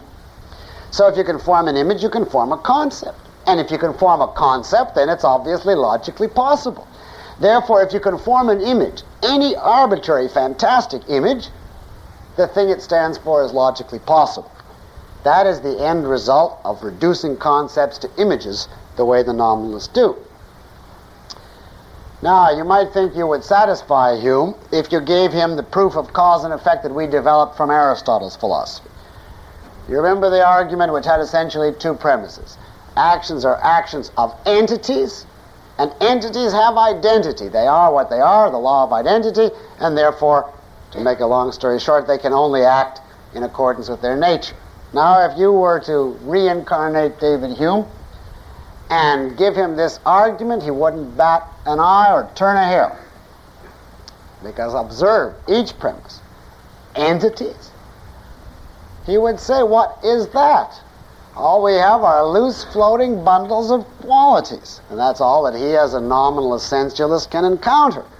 And therefore, the premise about entities existing is already out and so is therefore the base of any proof of cause and effect given his nominalism. And as for the law of identity, is that supposed to be a necessary general truth? Well, then, as a nominalist, that of course must be linguistic, semantic, just the way you use words. It doesn't say anything. Now, you see, in other words, causality is already comes fairly far down in philosophy. You first of all have to have the conceptual level to validate your knowledge of anything, including of causality. So there's actually nothing new to answer in Hume's attack on cause and effect. If you can answer his nominalism and sensualism, if you can defend a valid theory of concepts, then his whole attack on cause and effect crashes to the ground along with the whole rest of his philosophy. And, and of course, if you cannot answer his nominalism and sensualism, then you are lost and everything is lost. And you see again the crucial importance of a valid theory of concept. In any event, for Hume, the collapse of cause and effect leads to overwhelming, insoluble problems. It leads him to complete and total skepticism. Because if there is no cause and effect, how can we predict the future? How can we generalize? How can we say that because things have happened a certain way in the past, therefore they will happen that way in the future? How can we ever formulate scientific laws? How can we even have science? To all of which Hume's answer is, you can't. We have, he says, no reason on earth to assume that nature follows law. We have no reason to assume that nature is uniform. We have no reason to assume that the future will be like the past. This is known as the problem of induction. And the problem of induction is what makes you think that because something has happened a certain way repeatedly in the past, it will therefore happen that way in the future? Now, of course, if there are necessary connections in reality, if there are actual laws which nature must obey, then you can validly generalize from experience under the appropriate circumstances. But if you destroy causality and you reduce it, nature, to simply unintelligible, brute conjunction of events without any necessity, then anything is possible at the next instant. And uh, the fact that something has happened a thousand times proves nothing about the future. It's simply been a run of coincidence. Now, people often misunderstand Hume. And they think uh, he is saying, well, you can never be certain about the future. You can only have a degree of probability. He goes much beyond that. He says you can't even have the faintest trace of probability with regard to the future. Every occurrence is a brand new event. All events are loose and separate. There is no necessity about any conjunction of events, and therefore you haven't the slightest reason, he says, to assume that the future will resemble the past in any respect. If I throw a penny up in the air, now, up to now, the penny has come down.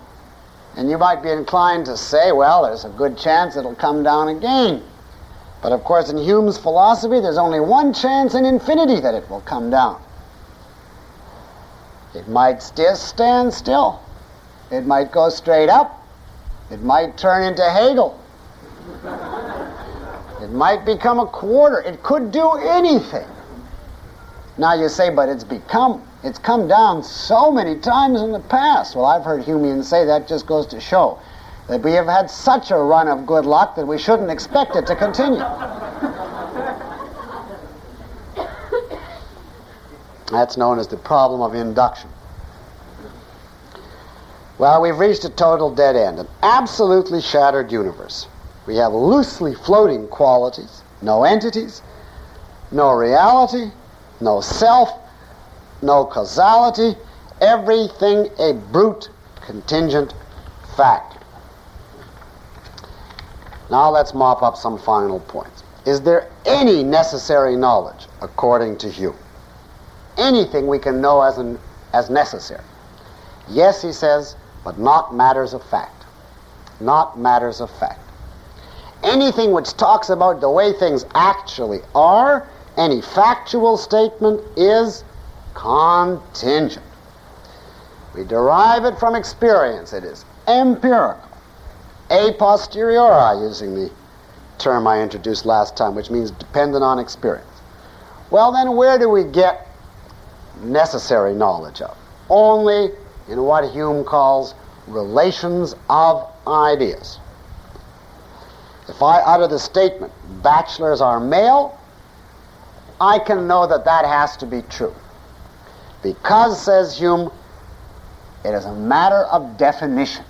I define bachelor as an entity, one of whose characteristics is being male. And therefore, this is a necessary truth. I can count on it. But it doesn't tell me anything about facts. It would be true even if there are no bachelors.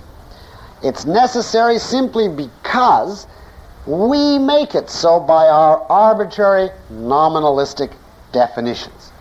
If it stated an actual fact of reality, he would say, How would you ever know it is necessary? Therefore, this kind of truth, the so called relations of ideas, we arrive at by reason or thought or analysis. In their case, the opposite would be a contradiction. They are learned by definition, not by experience. They are so called a priori. And so we have the standard dichotomy that we have seen in so many different forms as it exists in Hume the linguistic truths versus the existential or factual truths, the logical truths versus the factual truths, the truths of reason, which are necessary but detached from reality, and the truths of experience, which pertain to fact but are uh, contingent. You see, this is a variant of the standard dichotomy, and this is what, he, what Kant then picked up and called the analytic, truths versus the synthetic. The analytic being the ones you arrive at by analysis, the logical truths, so called, and the synthetic being the ones that tell you actual empirical information. Now, given this, which is therefore not original with Hume, what happens to metaphysics if you accept this dichotomy? of uh, the necessary relations of ideas which are linguistic versus the contingent factual empirical truths. Well, is metaphysics supposed to be factual? Well, the advocates of metaphysics say certainly. Metaphysics tells you facts about reality. Well, if it's factual, it has to be empirical. Is metaphysics supposed to therefore tell you simply contingent empirical hypotheses? No, the advocates of metaphysical principles, like cause and effect, for instance, say they are necessary. Well, there's no such possibility as a factual, necessary truth. If it's necessary, it's simply linguistic. If it's factual, it is not necessary. Is metaphysics supposed to be linguistic? No, say its advocates. Is metaphysics supposed to be contingent then? No, say its advocates. Well, then, says Hume, metaphysics as such is out into the fire with it. There is no room for any such subject. If you come and say to Hume, but what about existence exists? A is A. Consciousness is the faculty for perceiving reality. Every event has a cause. He would say to you, Do you mean those propositions as expression of your arbitrary linguistic usage? You would say, Certainly not. I mean those to be facts of reality. He would say, did you arrive at them by sensory perception and do you regard them as simply contingent truths? You say, certainly not. Those are laws and principles of reality.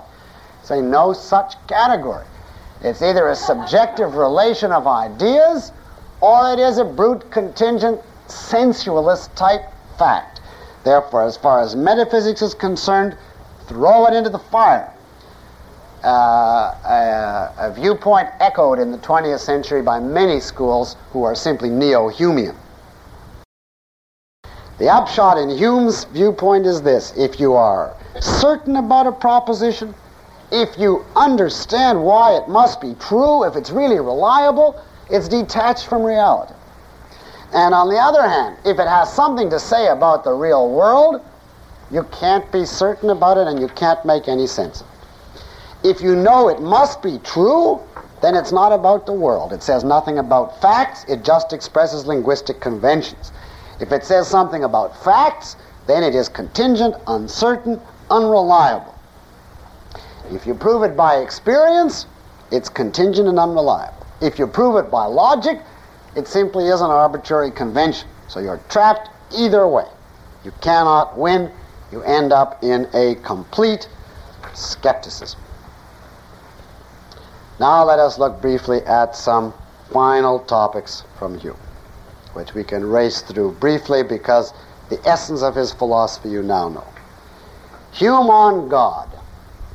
Well, of course, God cannot survive on a Humean philosophy.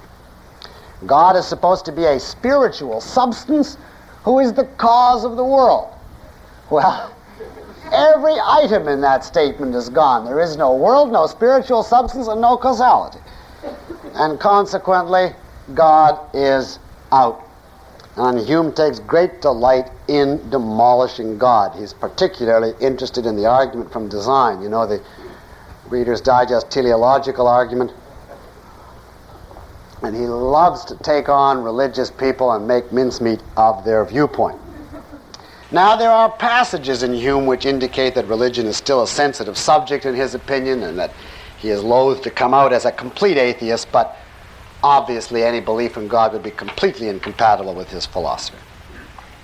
In essence, his view would be that God, as a term, is radically different from anything a sensualist can come in contact with, and therefore it's simply a meaningless uh, noise.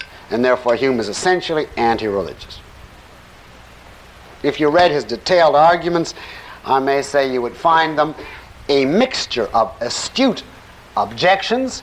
He's a fairly good polemicist, but he's always a Humean, and to untangle his good objections from his crazy Humeanism, which are all mashed together, uh, it's easier to refute God on your own without help from Hume.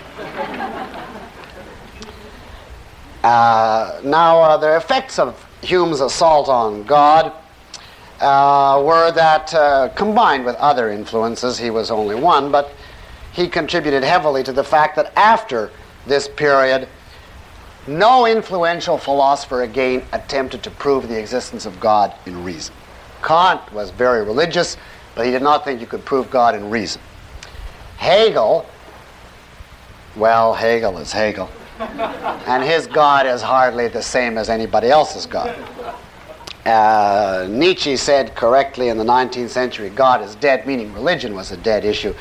And in the 20th century, one whole school derivative from Hume and Kant says that God is simply a noise, uh, like gloop.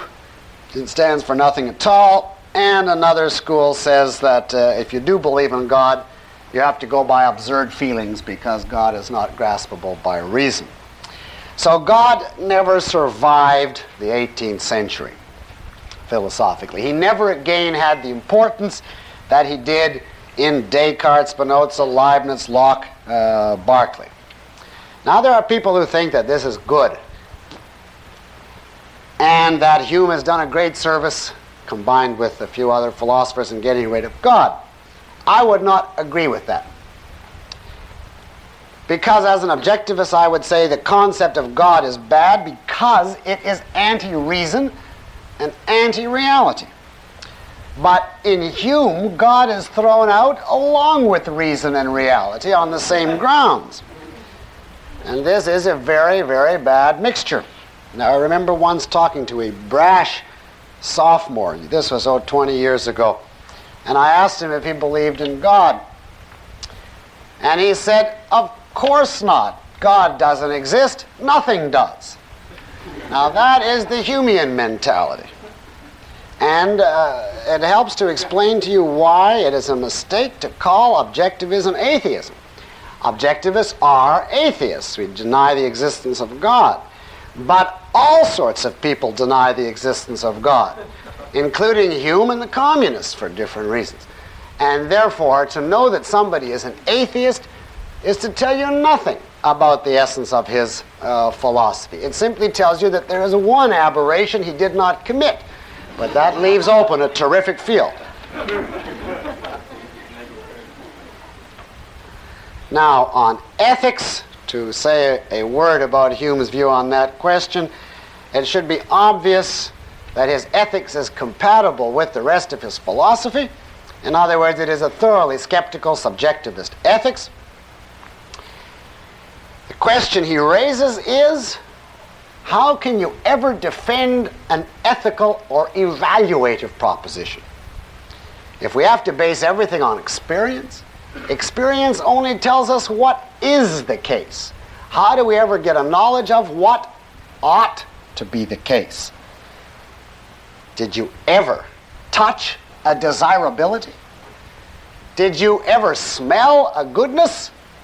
Obviously, valued terms you cannot grasp or imbibe through the senses or images. And if that is our only means of cognition, there is obviously no way to validate value premises. So here we have the old problem of deriving values from facts. Uh, and of course, Hume declares it can't be done. In fact, there's a parallel here. Just as he claims you can't get a must out of an is, you can't get a necessary connection out of a fact, so he says you can't get an evaluation out of an is. You can't get an ought out of it is. You can't get a value out of a fact. And therefore, value judgments are gratuitously arbitrary in their foundation. No rational ethics is possible. Ethics must begin with subjective desires and feelings. And when we say something is right or some equivalent value term, we ultimately must mean that is what we desire. Ethics is a matter of feeling. Reason, therefore, says Hume, is and must be a slave of the passions. In other words, we have, again, essentially the sophist viewpoint in ethics. Now, there's nothing new, therefore, in his ethics. It's the same skepticism as in the rest of his philosophy. And the answer to his specific charge that you cannot get values out of fact is contained, well, it's contained in Galt's speech and it's also in the uh, Objectivist Ethics, the essay by Miss Rand, so I won't comment on that further. To summarize Hume's philosophy, I think the best thing is to let him summarize it. This is a quote from him in which he expresses his arch skepticism. Quote, I read you these because they're famous and explicit. And because he's British, they're intelligible. Quote, Tis not solely in poetry and music we must follow our taste and sentiment, but likewise in philosophy. When I am convinced of any principle, tis only an idea which strikes more strongly upon me. When I give the preference to one set of arguments above another, I do nothing but decide from my feeling concerning the superiority of their influence.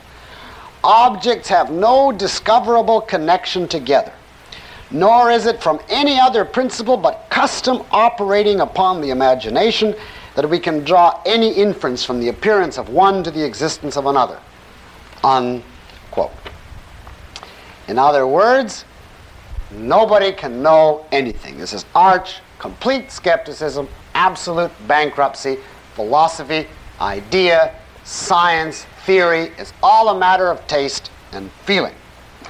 Now you say you can't live by this philosophy, and you think that that is an objection to Hume, well, you may or may not be surprised to know that Hume agrees with you. He says quite explicitly, no, you cannot live by this philosophy.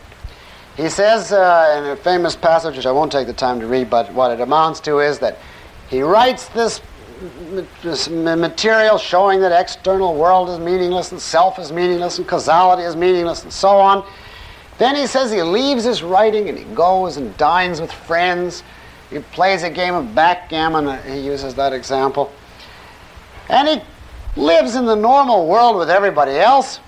And then he says he comes back and reads what he wrote. And it seems to him so strained and ridiculous he wants to throw it all out but he can't find anything wrong with it. What is his solution to this dilemma?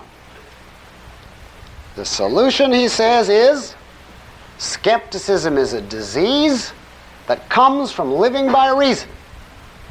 And the only way out is simply pay no attention to the conclusions of reason.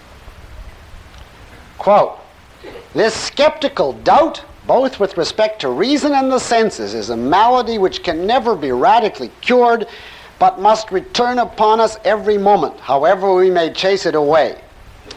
Carelessness and inattention, carelessness and inattention alone can afford us any remedy. For this reason, I rely entirely upon them and take it for granted, whatever may be the reader's opinion at this present moment, that an hour hence he will be persuaded that there is both an external and internal world. You get the idea. In other words, you cannot live by philosophy. You have to be careless and inattentive to it because you can't live by reason. And you do not have to. Because we are not only rational creatures, we are also natural creatures, which means we have instincts, we have imaginations, we have feelings. And our feelings and imaginations and instincts will invent the fictions we need and will take us through life prosperously as long as we pay no attention to reason and philosophy. If you think you've got a reason for believing what you do, you haven't. Your actual the actual, I can't even say cause because there are no causes, but the actual something or other of your beliefs is simply instinct. Quote, famous line of Hume. If we believe that fire warms or water refreshes, tis only because it costs us too much pains to think otherwise. Unquote. Now, it's just a pragmatic matter of instinct. In other words, in the last analysis, irrational, unphilosophical, unthinking, blind instinct is superior to reason, thought, and philosophy. That's the final upshot of Hume's philosophy. Reason is impotent, nobody can know anything. Reason can't give you a knowledge of reality. External reality is a myth. Entities are a myth. The self is a myth. Cause and effect is a myth. Logic is a subjective construction. Nobody has any reason to believe anything. You can live only if you ignore reason and function by irrational instinct. Only if you throw reason and philosophy into the fire and follow your irrational passions. Now you see, this is the end result of trying to philosophize, having invalidated the conceptual faculty. And one of two things had to happen at this point. Either a champion of reason in a valid sense had to appear, somebody who finally validated man's conceptual faculty, or the arch destroyer of all time would appear and put the final seal on man's philosophic demise. And the second, of course, is what happened. The man who came on the scene right after Hume, who set himself the task of answering Hume, who said he was going to avoid the floating constructs of the rationalists and the skepticism of the empiricists, that man was Kant. And of course, in the process of giving his answers to these schools, he once and for all removed reason from the philosophic scene altogether. That, however, is the story for another course, not this one.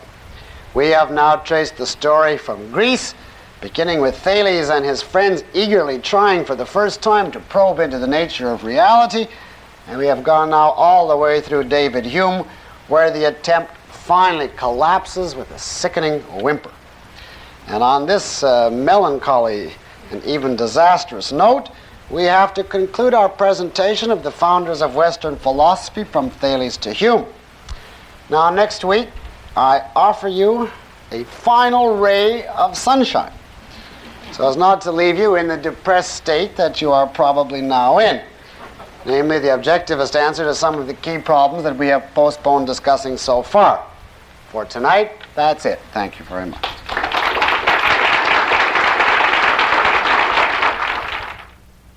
You said Kant removed reason from the scene altogether. It's hard to see how he could have removed it further than Hume. Could you sketch out how he did it? Well, it's a good question, but I don't know how to answer it briefly. Hume still has operating in his mind the idea that reason would be, or consciousness would be, the faculty for grasping existence. Only it happens that he doesn't believe in existence or think we can grasp it.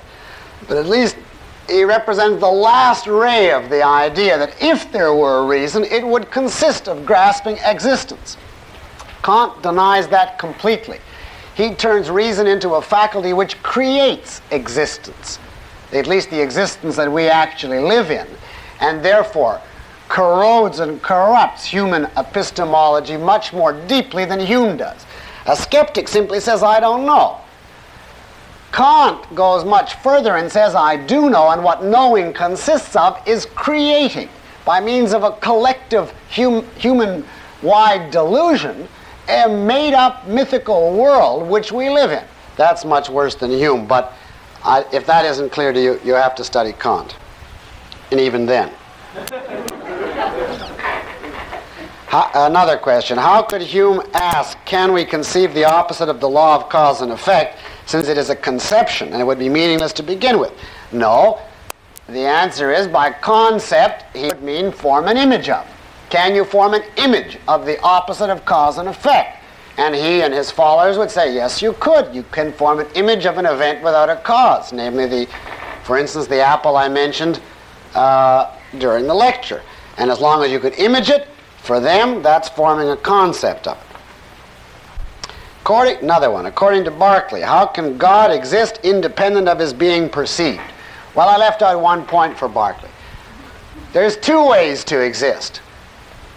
If it's a soul or a mind, its existence doesn't consist of its being perceived, but of its actually being capable of perceiving. So in its case, esse est percipere, to be is to perceive. And since God perceives, since he has experiences and ideas and so on, he exists in the way that a mind or soul exists, as a perceiving entity. Question. How would Hume deal with 100% predictability? For instance, a certain mass of rock thrown with a certain force will always break a window made a certain way. Hume would say you have no way whatever of knowing this. All you would know is that up to now, that kind of rock has behaved this way, but you haven't got one reason in a million to believe that it's going to behave that way in the future. So he would simply say, I don't account for 100% predictability. There is no even 1% predictability. Of course, he's wrong, but that's what he would say. Uh, let me see what I can extract from all of these. Is the issue of meaningful versus meaningless terms as used by philosophers valid? i.e., is the standard of the existence of a referent for meaningfulness valid? Well, here you have to untangle many things, but to be brief. Yes, certainly, a meaningful term has to stand for something. In that respect, it must have a referent. That's correct. Otherwise, it would stand for nothing, it would be meaningless. But the crucial point is the referent does not have to be perceivable as long as it is conceivable. In other words, in a valid philosophy, a term is meaningful if it stands for something to which the human mind can have cognitive contact or relationship. But that contact does not have to be restricted to sense perception or images. There are many things that we cannot know by direct perception, which we can know by conceptual means concepts, of course, being themselves ultimately derived from percepts, but not being the same as percepts. And in this respect, I would say a term is meaningful if it has a referent, which is either perceivable or conceptually definable. As to the broader issue, no, I do not believe that the criterion of meaning, if you want it more specific than what I've just given you, is a valid philosophic question. It's a question which arose only under the influx of a wave of nominalism and sensualism, which led philosophers to the conclusion that three quarters, if not more, of the issues that had traditionally been discussed were meaningless. And so they got off on this wild kick of what does meaningfulness consist of and forgot about the questions. As an objectivist, I take the view that the definition of meaningfulness, beyond the brief account I gave you here, is not a legitimate philosophic question if a statement does not consist of undefined terms or does not violate the, term, the laws of grammar, it is meaningful. Uh, if you say the cow and up, that's meaningless. If you say the gloop hit the triddle, that's meaningless. But if you say the cow hit the frying pan, that is meaningful because the terms are defined and the grammar is English or whatever language you're speaking. It is not the province of philosophers to become lexicographers, contrary to modern trends. Um, just give me a second to look at some of these. By Hume's premises, how can our past experiences cause us to form a habit and hence arrive at our false idea of cause? A good question. No answer to it. Hume throughout gives causal explanations, alleged causal explanations of our false beliefs, our belief in entities and the self and the external world and so on. Having denied causality, he has no business giving such explanations, a point which is commonly made in polemics against him. And therefore, he has to say that our belief in causality, if he's consistent, like causality itself, is an, uh, or like any uh, uh, phenomenon of the world, is simply an inexplicable, brute, unintelligible, contingent fact which he can't make a head or tail of. And in falling into the tendency to give a causal explanation of our mistaken belief in causality, he is using causality while denying it and thereby contradicting his own philosophy. Question Do you recognize any validity in Locke's view of simple ideas? Could you explain where he went wrong with this approach? Well, I explained that I do not believe we are given simple ideas as discrete separate qualities, but that they are acts of later analysis. And of course, I'll explain next week, I do not believe we spend our time contemplating our ideas or our experiences. We are directly aware of reality. Objectivism rejects the causal theory of perception in its entirety. So, in all those respects, it's wrong. So, if you ask me, do I recognize any validity in the idea of simple ideas only this much. Not all ideas can be reduced to other ideas. There can't be an infinite regress of definitions. And therefore, there must be some such things as simple ideas. That is to say, ideas of direct sensations, which you get directly from experience and which can only be defined ostensively by pointing to instances of them. I don't always agree with Locke that what he regards as an example of a simple idea is such an example. But the basic idea of simple, unanalyzable ideas, I think, is valid if you don't misuse it in the countless ways Locke does. Now, here's a question I have had. I've put this aside three times and it's come back, I think, three times, so I'm going to answer it now. Uh, I mean, three different lectures. Will you give objectivism's differentiation between and definitions of one, a concrete, two, a concretization? Well, yes, I, I will. I, a concrete is a metaphysical term. It stands for any particular, any specific individual thing. A concrete man, a concrete wristwatch. Concrete here does not mean made out of cement. It is contrasted with an abstraction. And the philosophic commoner term in, in the tr- history of philosophy is what is called particular, a particular. That's what objectivism means by a concrete. A concretization is an epistemological process in which, to clarify some theory, you provide a concrete example. You name or identify some concrete which would illustrate or clarify a theory. So, for instance, I just concretized for you the concept of concrete by giving you a particular example a concrete river a concrete man. In offering those examples, I am concretizing for you the concept concrete. That's all there is to it. Concretization is the offering of a concrete intellectually to clarify a point. Um, well, let me try to take one or two from the floor if the, you haven't written them all out. Is there anybody who has one from the floor? Oh, you've written them all out. All right, I'll continue through. Uh, if Hume says that the meaning of a concept or a word is its reference, how can he accept the analytic synthetic distinction which depends on distinguishing meaning and reference? Well, let me bypass what Hume says on that and tell you what his modern followers say. And they say you must distinguish two different kinds of meaning. If a term is supposed to be, quote, factual, that is, refer to actual experience, then it must have a referent in actual experience. But on the other hand, if a term is being used as part of what Hume calls a relation of ideas, then its meaning is entirely different. It is meaningful if you equate it with other words. So, for instance, if I say a bachelor is an unmarried male, the meaning of the word bachelor is the phrase unmarried male. All of it. A little world of definitions cut off entirely from reality. That's what's called semantic meaning by many philosophers and is contrasted with factual meaning. Of course, there is no such phenomenon as semantic meaning in this sense, speaking rationally. Uh, but uh, then if you were to speak rationally, you wouldn't accept the analytic synthetic distinction. But in other words, they say there's two kinds of meaning.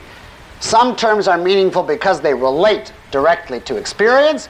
Some terms are meaningful because we build them into a web of constructs, arbitrary definitions, and their meaning is the arbitrary definition we give.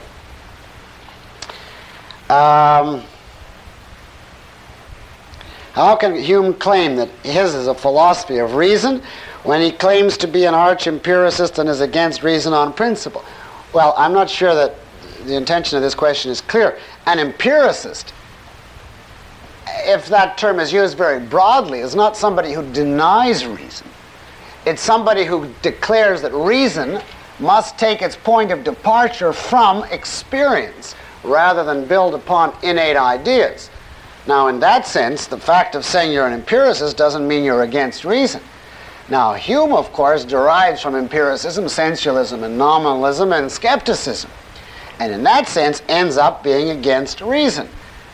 Uh, but uh, it's not simply from being an empiricist, but from the particular interpretation which he puts forth. And of course, he would say, I'm not against reason. My whole philosophy is perfectly rational. I've given the rational proof that reason is hopeless. This one is too long for me to read. If Hume has to fall back on the concept of natural creatures with instincts, emotions, and so on, doesn't he necessarily refute his original empiricist premise of no innate ideas? If so, didn't he see this and offer any explanation? Well, you must understand that for Hume, instincts, uh, emotions, etc., are part of the impressions we are directly given. Just as we are directly given the simple ideas, those include certain emotions, passions, and feelings, which for Hume do not derive from our ideas or from our intellect at all. They are simply irreducible primaries. They are part of our given empirical equipment and therefore he feels no compulsion uh, about uh, to, to offer any explanation of emotions. Emotions are simply there. Whatever emotions we have, we have, and that's it. They are raw elements like sensations with no further explanation offered. Of course, since he offers no explanation of anything, it shouldn't surprise you that he offers no explanation of emotions either. If you ask Hume to put his hand her, his hand, yes, in a fire a few times. Uh, and see if this would be the time his hand wouldn't be burned, would he do it? Assuming not, what would be his reason? Undoubtedly, he wouldn't do it, and he would say because he's a creature of instinct. Being a creature of instinct, he is conditioned to expect irrationally that the flame would burn him, and he prefers to live by his irrational instinct. Um, here's one on objectivism, which I don't know how to answer briefly, maybe next week. This is the same question I think we've already had. Uh, why did certain philosophers develop a preference for certain psychological processes, namely sensation and perceptions, which they held to be valid or meaningful, and reject as meaningless or non existent other psychological processes such as conceptualization and understanding, whose existence are equally identifiable introspectively. Well, I tried to explain that in the process of giving the course. They believed that concepts were not based on reality. And therefore, they simply reconstrued what is in fact available introspectively. Uh, if it'll make you feel better to think of that noise coming from the next room as simply a secondary quality and therefore is not really real. In other words, concepts do pose a certain problem that percepts don't. I'm not saying that the conclusions of philosophers are valid, but concepts are not directly perceivable in reality the way percepts are. Percepts represent a direct contact with reality, concepts, an indirect contact. And therefore, if a philosopher says, Yes, I can grasp perception, but I don't know what conception is, it represents, to be sure, a profound default on his philosophic task, since the essence of philosophy is the theory of concepts. But on the face of it, it is more intelligible than if he were to say, I grasp concepts, but I deny percepts, because percepts are much simpler and easier to grasp. And in this sense, uh, uh, I would offer that as a partial explanation. But um, uh, the full story is, of course, the whole nominalist uh, argumentation. Now, let me see. On Berkeley's premises, is it enough for an object to be perceived by any mind in order to, for it to exist, or must it be by your mind? No, it can be by any mind, he says, and since God is always perceiving, everything always exists as is sustained by God. His followers, of course, got rid of God, and in the process, they were left each contemplating only his own experiences, which had no source. That didn't bother them because they followed Hume, so they dispensed with cause and effect. But then the question was how did they know that any other human beings existed, even any other human minds? Because their only contact with other human minds was by the experience of their bodies, and their bodies were only experiences in their own mind. And so they ended up with the idea that all that exists is their own mind and its content, and that everybody else was simply a figment of their imagination, and that is the viewpoint known as solipsism, I myself aloneism, which is the ultimate upshot of Berkeley's idealism. But Berkeley himself, of course, a bishop, would not take this viewpoint. Um, are metaphysics and epistemology two branches of philosophy as an effect of the adherence to the mind body dichotomy in philosophy? No. You do not have to subscribe to the mind body dichotomy, dichotomy, mind you. I'm using the word of the questioner, meaning two opposites, uh, in order to uh, advocate a distinction between metaphysics and epistemology. All you have to subscribe to is a distinction between knowledge of the object of knowledge, between consciousness and existence, quite independently now of the makeup of consciousness or whether existence is physical or non physical. If there is something to know, a reality, and something to know it, a consciousness, that already raises two questions. What is the nature of reality? What are the means of knowledge? And consequently, metaphysics and epistemology derive simply from the distinction between existence and consciousness, no matter how construed. Uh, uh, from that point of view, uh, uh, the subjects themselves do not presuppose any dichotomy between mind and body. Uh, I think we should stop here since our time is up. I'll look over what I have left and see if I can work any others in next week. Thank you very much. This course continues with Lecture 12.